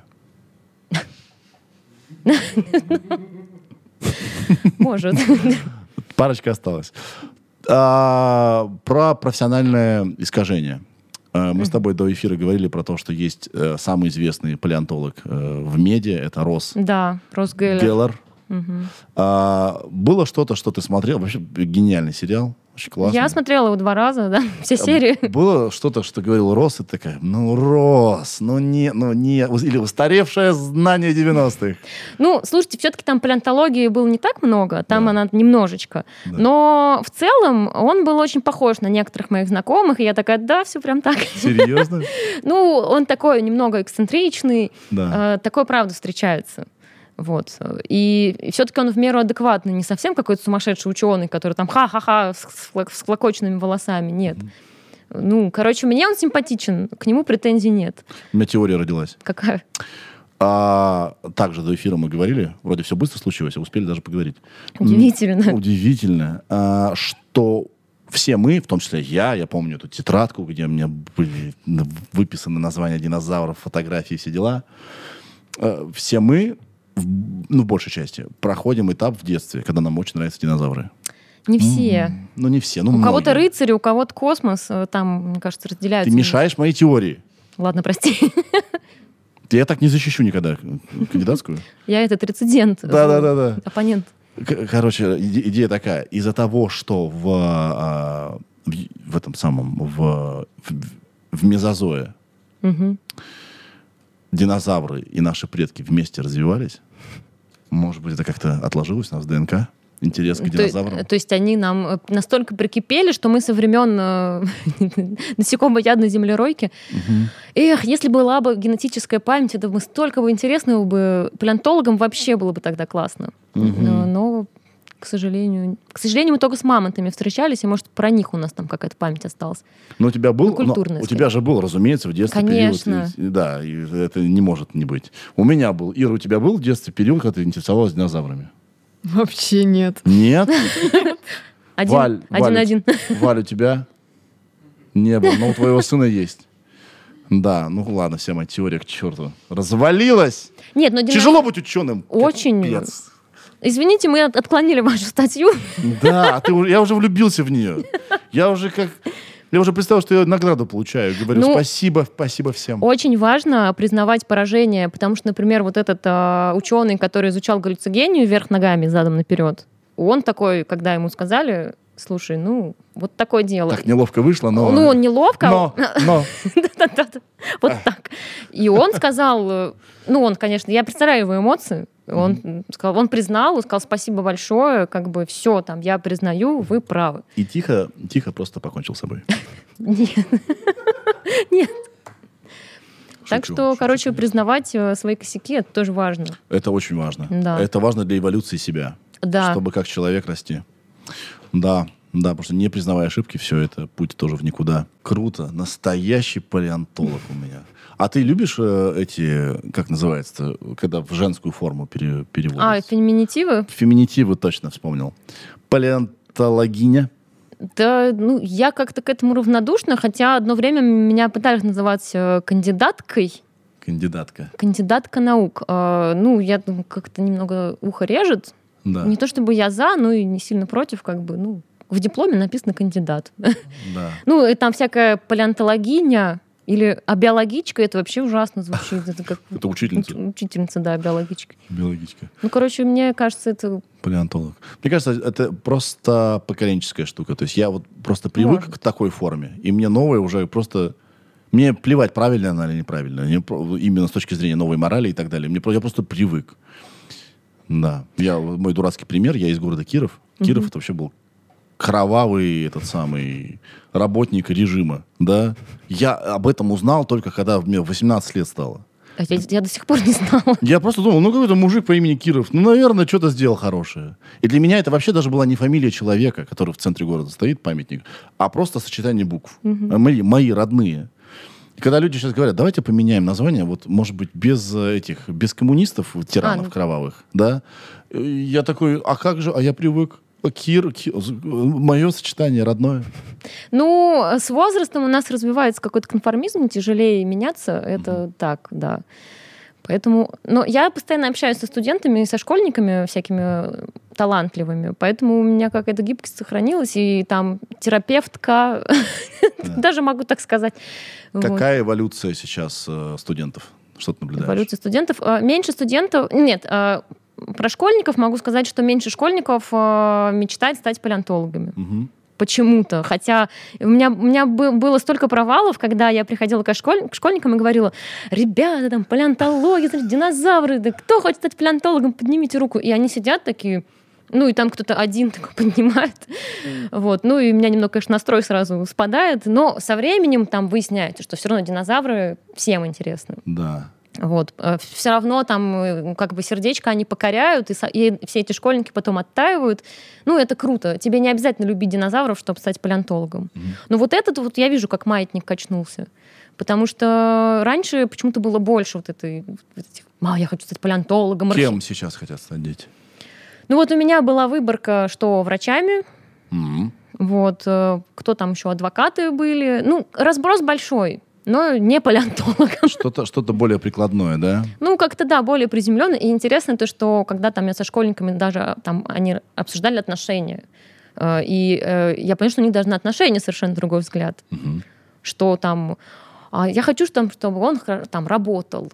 Я говорю, ну какая разница, кем, кем он работает, там с Милой, с Милой Морай в шалаше. Мне говорят, угу. Я Ну, такая... жить-то мы где будем? Ну да, да, да. То есть мне там э, в подростковом возрасте такие мысли даже вообще в голову не приходили. Да. А- Ха. ну, то есть это какой-то более... Это, это не плохое, не хорошее, это просто другой, более адекватный подход. Да, кстати. Может быть, в чем-то. Как бы. Более земной, более практичный. И молодежь я обожаю на самом деле, потому что они клевые, они другие. Да. Вот. И я понимаю, что, например, там, э, там иногда ребята жалуются, что там какие-то презентации они не понимают, есть на них один текст. Или, например, там я спрашиваю, что у вас было на прошлой лекции, они говорят, а мы не запомнили, там без презентации было. Я говорю, ну вы чего? Ну как бы, ну, а там просто человек, ректор говорил. Да. И я понимаю, что э, восприятие информации меняется, поэтому нужно, важно быть, важно двигаться и подстраиваться под это. Да. Вот. Иначе можно не успеть за э- э- э- эволюцией. Да, и вымереть, и никто, и вообще тогда палеонтологов не будет. Да, я реально думаю об эволюции очень много. И именно не с биологической точки зрения, но и с нее тоже. Не, ну есть культурная эволюция, эволюция мемов.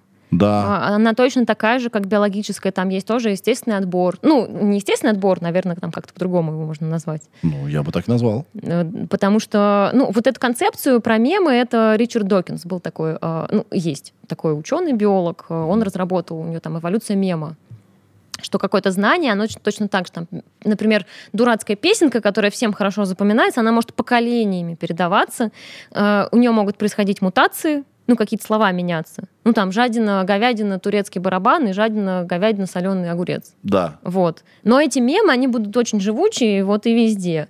да. А какие-то мемы могут вымирать. Ну, там, я не знаю, какая-нибудь, какой-нибудь из, из технологии изготовления какого-то стекла. Вот там Да, утрач- да, утратилось. да. Все, И мем это сейчас не про шуточки смешные, Нет, а нет. про любой бит информации какой-то, да? Ну, про мемы, кстати, мне кажется, то же самое. То же самое. Про мемы мемы. Да, про мемы, которые интернет-мемы. Да, такая же история. Они же тоже некоторые начинают вируситься и, и всем пересылаться почему-то. Вот. Потому что выражают коллективное бессознательное. Ну, какой-то, да, точно. наверное. Особенно сейчас у нас эволюция мемов просто расцвела. А я еще одну вещь запомнил, э, вернее, запомнил, что я говорю. Э, Хочу сказать, э, это сейчас не про э, эволюцию, Мгм. а просто, просто хочу тебе сказать это. Мне больше некому. Я заметил, не то чтобы я какая-то глубокая личность, но я заметил одну вещь, что многие люди заменяют наличие личности бесконечным репостом мемов. То есть Да. им нечего самим сказать, но они показывают, как бы, смо- я не знаю, сейчас по- помоги мне сформулировать. Я понимаю, о чем ты. Да. То есть я интересный, потому что я интересное перепощиваю, но сам я ничего интересного не могу сказать. Э, Я подписана на некоторые паблики, которые просто воруют мемы Мгм. и делают там вот 10 мемов в день. И я такая, ух, как... И, и- там какие-то донаты, какое-то сумасшедшее количество подписчиков, хотя сам человек ничего не делает. Он просто собирает в одну кучу там мемчики. Да. Вот. Да. И тут еще может быть такое, это лирическое отступление, все, что человек там сохраняет мемов, он, он не может сказать там, в каком он состоянии сейчас, но по его мемам все понятно.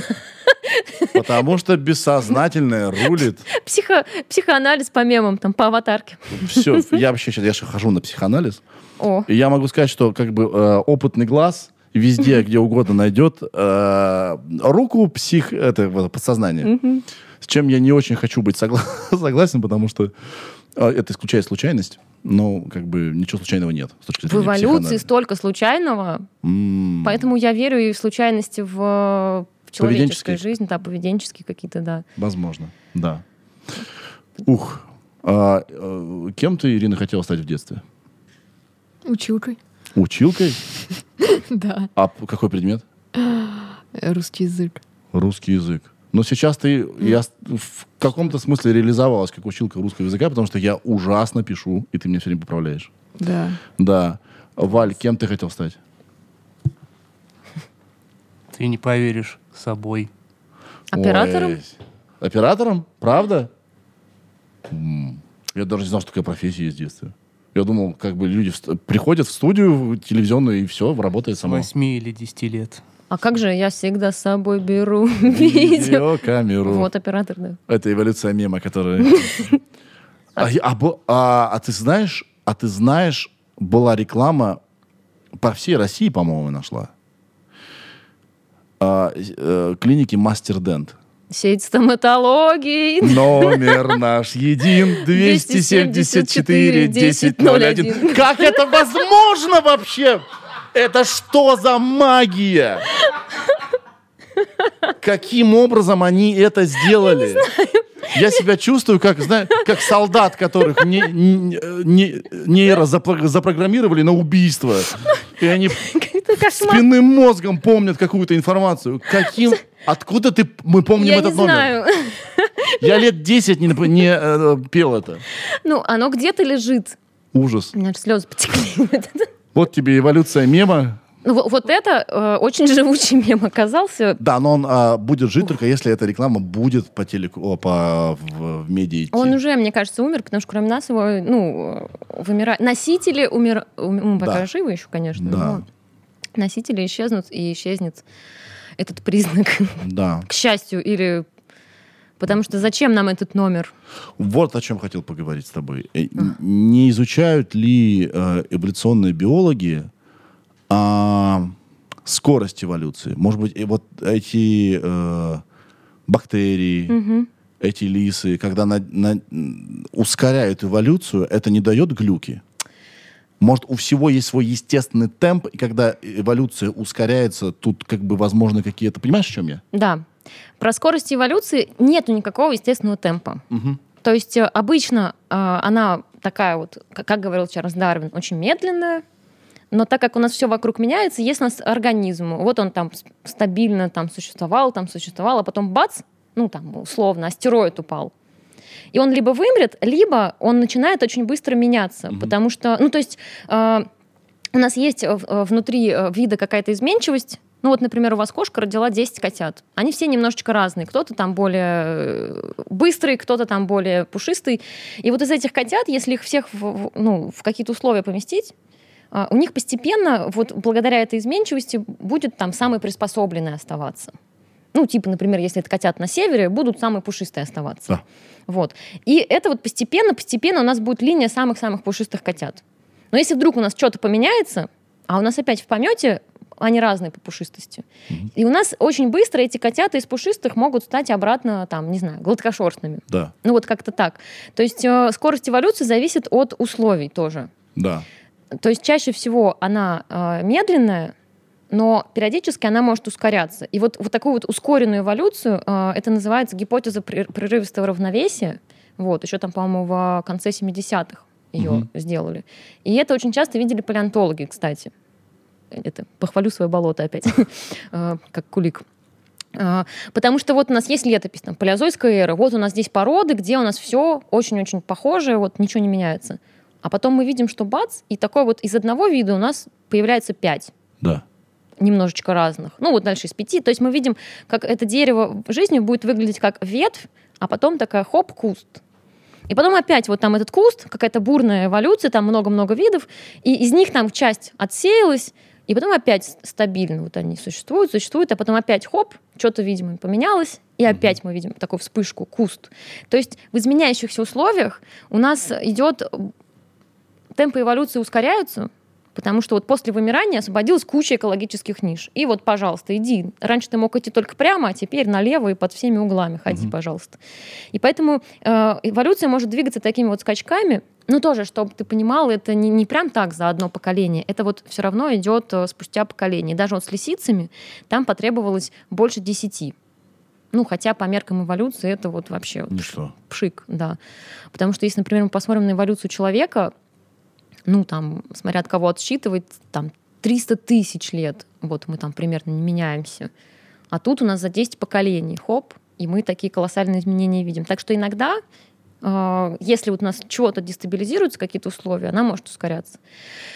И, и- То есть никакого естественной скорости эволюции нет. Это наоборот говорит о том, что если организм, а, ну или что-то живое, да, Мгм. способно быстро меняться, это хорошо. Тогда Для- оно для кого-то. для организма. Для, для каких-то организмов, да. Но есть, например, организмы, э, которые называют живые ископаемые, они такие вот более консервативные. Так. Вот. Они, например, там э, какие-нибудь мечехвосты или там араукарии, деревья такие здоровенные, которые вот араукарии очень похожи на мезозойские араукарии. И вот они не очень сильно поменялись с того времени. И вот они, значит, где-то вот застолбились, э, они э, вот в этой экологической нише оказались, ну, это, это конфигурация наиболее успешная. И вот им наоборот, шаг вправо, шаг влево, как бы вымирание. И вот там они застабилизировались, и там вот они уже существуют, ну, э, постепенно, там мутации идут все равно. Но в целом, как бы принципиально, вот у нас как были мечехвосты в палеозое, так у нас мечехвосты и до сих пор. Не знаю, а это же плохо, если ты не способен меняться под изменяющиеся условия. Они же будут меняться. Но условия будут меняться. Но, видимо, вот они настолько успешны, Да. что они могут э, с такой конфигурацией в Мгм. разных условиях, и в тех, и в этих. Мгм. А вот мы с вами там вот эти были землеройки успешные, Да, я понял, да, я а понял. потом хоп, а мечехвосты, а мечехвосты так и были на протяжении там, всего этого времени. То есть Мгм. у эволюции нету какого-то одного правильного, не знаю, пути. В том-то и фишка, что как бы э, разные пути могут привести к успеху. Э, Где-то ты должен быть наиболее там пластичным и быстро подстраиваться, а где-то ты будешь успешным наоборот, если ты не будешь меняться. Хм. Вот. Так что тут разное, Классная тоже мысль для не биологии, а для жизни. философское, да. Философская. Мне почему-то казалось, что ты чем ты более изменчив такой. «Ха-ха-ха». Да, тем лучше. Так Но ус- это не всегда не справедливо. Да. Иногда, наоборот, выгоднее быть консервативным, и Да. тогда ты будешь успешнее, больше, ну, лучше размножаться. У нас успех э, измеряется в потомках вообще. Вот, то есть ты можешь быть супер клевым, но если ты не оставил потомство, то ты как бы твоя ну, в эволюции в, в этой гонке проиграл. Сейчас тебя тут заклюют. Ну, я с биологической, с биологической точки зрения. Мы про динозавров. Да. Ну, нет, правда. Да. э, Потому что смысл жизни а, продолжится. би- биологической жизни, окей, мы сейчас не будем брать всякие сложные социальные Да. штуки, потому что мы, если мы возьмем человека, то ты можешь, например, больше пользы приносить э, для своей семьи, для какого-то своего сообщества, например, будучи кандидатом наук. Мгм. Ну, я, пример. Или там, не знаю, быть лучшим пекарем, у тебя не будет детей, но зато там твои двоюродные братья и сестры будут там лучше всех накормлены, и, и в сумме как бы твои гены лучше распространяться. Да. Может быть, э, э, ну, есть такая гипотеза группового отбора, То есть, что не обязательно тебе самому оставлять потомство, но если ты повышаешь успех своей группы, ну, то есть все равно как бы галочка засчитана Да. успех. Вот.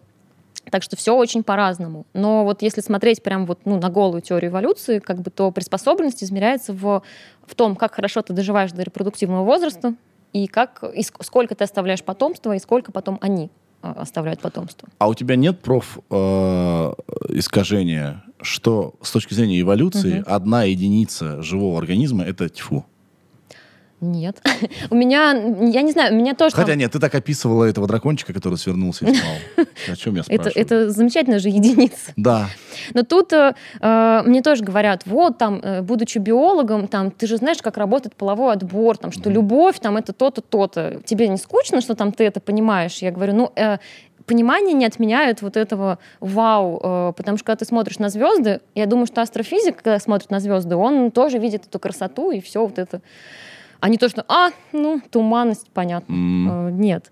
То есть, когда ты знаешь механизм, ты понимаешь, что у тебя сейчас работает, но чувства-то от этого не меняются, поэтому это, наоборот, еще круче, потому что ты можешь э, как бы иррационально это проанализировать, Да. ну и как-то вот эмоционально. Ну да, это я сравниваю с тем, что я в свое время прочитал а, книгу «Как пишется сценарий» к Мгм. фильмам. И там было в одной из книг обещано, что я буду больше кайфа получать от кино. Так, я, так и есть. Когда я вижу структуру мастерски написанную, я такой...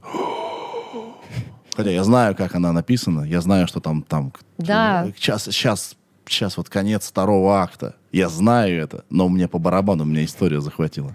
Мне очень похоже, мы сейчас как раз на днях посмотрели, э, как ну, там какую-то подборку, как э, смотреть на монтаж, на свет, и там, что это все значит. И после этого, конечно, невозможно было смотреть фильм, потому что смотри, камера, как она идет. Да. Вот. Ну, и ты, правда, начинаешь замечать штуки, на которые раньше не обращалась на внимание. С биологией также.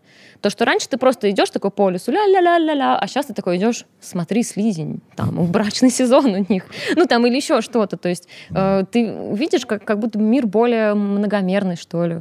Да, да. Ну, а, э, конечно, там чрезмерное биологизаторство это плохо, когда там ты начинаешь э, какую-то там человеческие совсем чувства раскладывать. А, ну понятно, там это половой отбор сработал, все там с вами ясно. Э, Так тоже нельзя, потому что у нас там куча наслоений в виде культуры, в виде там всего-всего-всего. И у нас уже на биологической основе наша история ст- строится, но нельзя отметать там культурную эволюцию и все прочее. Да. Поэтому, потому что иногда так, встречаются такие заблуждения, когда там, ну, понятно, здесь-то вот там, не знаю, как у того паука, Мгм. драка за самку. Я этим грешу. У меня жена все время шутит, это твоя любимая тема космоса, обезьяны, господи, ты опять заладил. Да, потому что я во всем вижу, типа, примитивные какие-то вот эти а, Нет, их действительно приветы много. из прошлого. Их действительно много, когда там ты видишь, например, что там я, например, пугаюсь э, странных звуков. Они меня просто, ну, э, хотя рационально, вот я сижу дома, ничего мне не угрожает. И тут какой-то странный звук, у меня там, я слетаю, там что, где. Э, То есть э, вот эти примитивные штуки в нас, они, конечно, остались. Да. никуда не денутся. Поэтому их нельзя, нельзя отметать свою историю, свою биологию, свою эволюцию. Вот. Но и нельзя только ей жить, потому Да. что иначе ты превратишься в биологизатора и упустишь там, не знаю, всякие сложные основы там, психики, истории, культуры. Иногда нужно Ну, просто чувствовать. Ну да, Иногда нужно просто чувствовать. На этом мы и закончим. Спасибо большое, Яна, ты классная. спасибо. Спасибо тебе большое. Я тебе говорю сейчас за то, что ты нам написала. Неожиданно было, очень приятно. Да, и я рад, что все получилось так быстро и так круто. Надеюсь, вам было интересно всем. Мне было очень интересно. А, э, очень не хочется, но придется тебе вернуть эти э, древние какашки. Капролит. Капролит. Да. все, пока. Пока. Сережа, это я. Микрофон.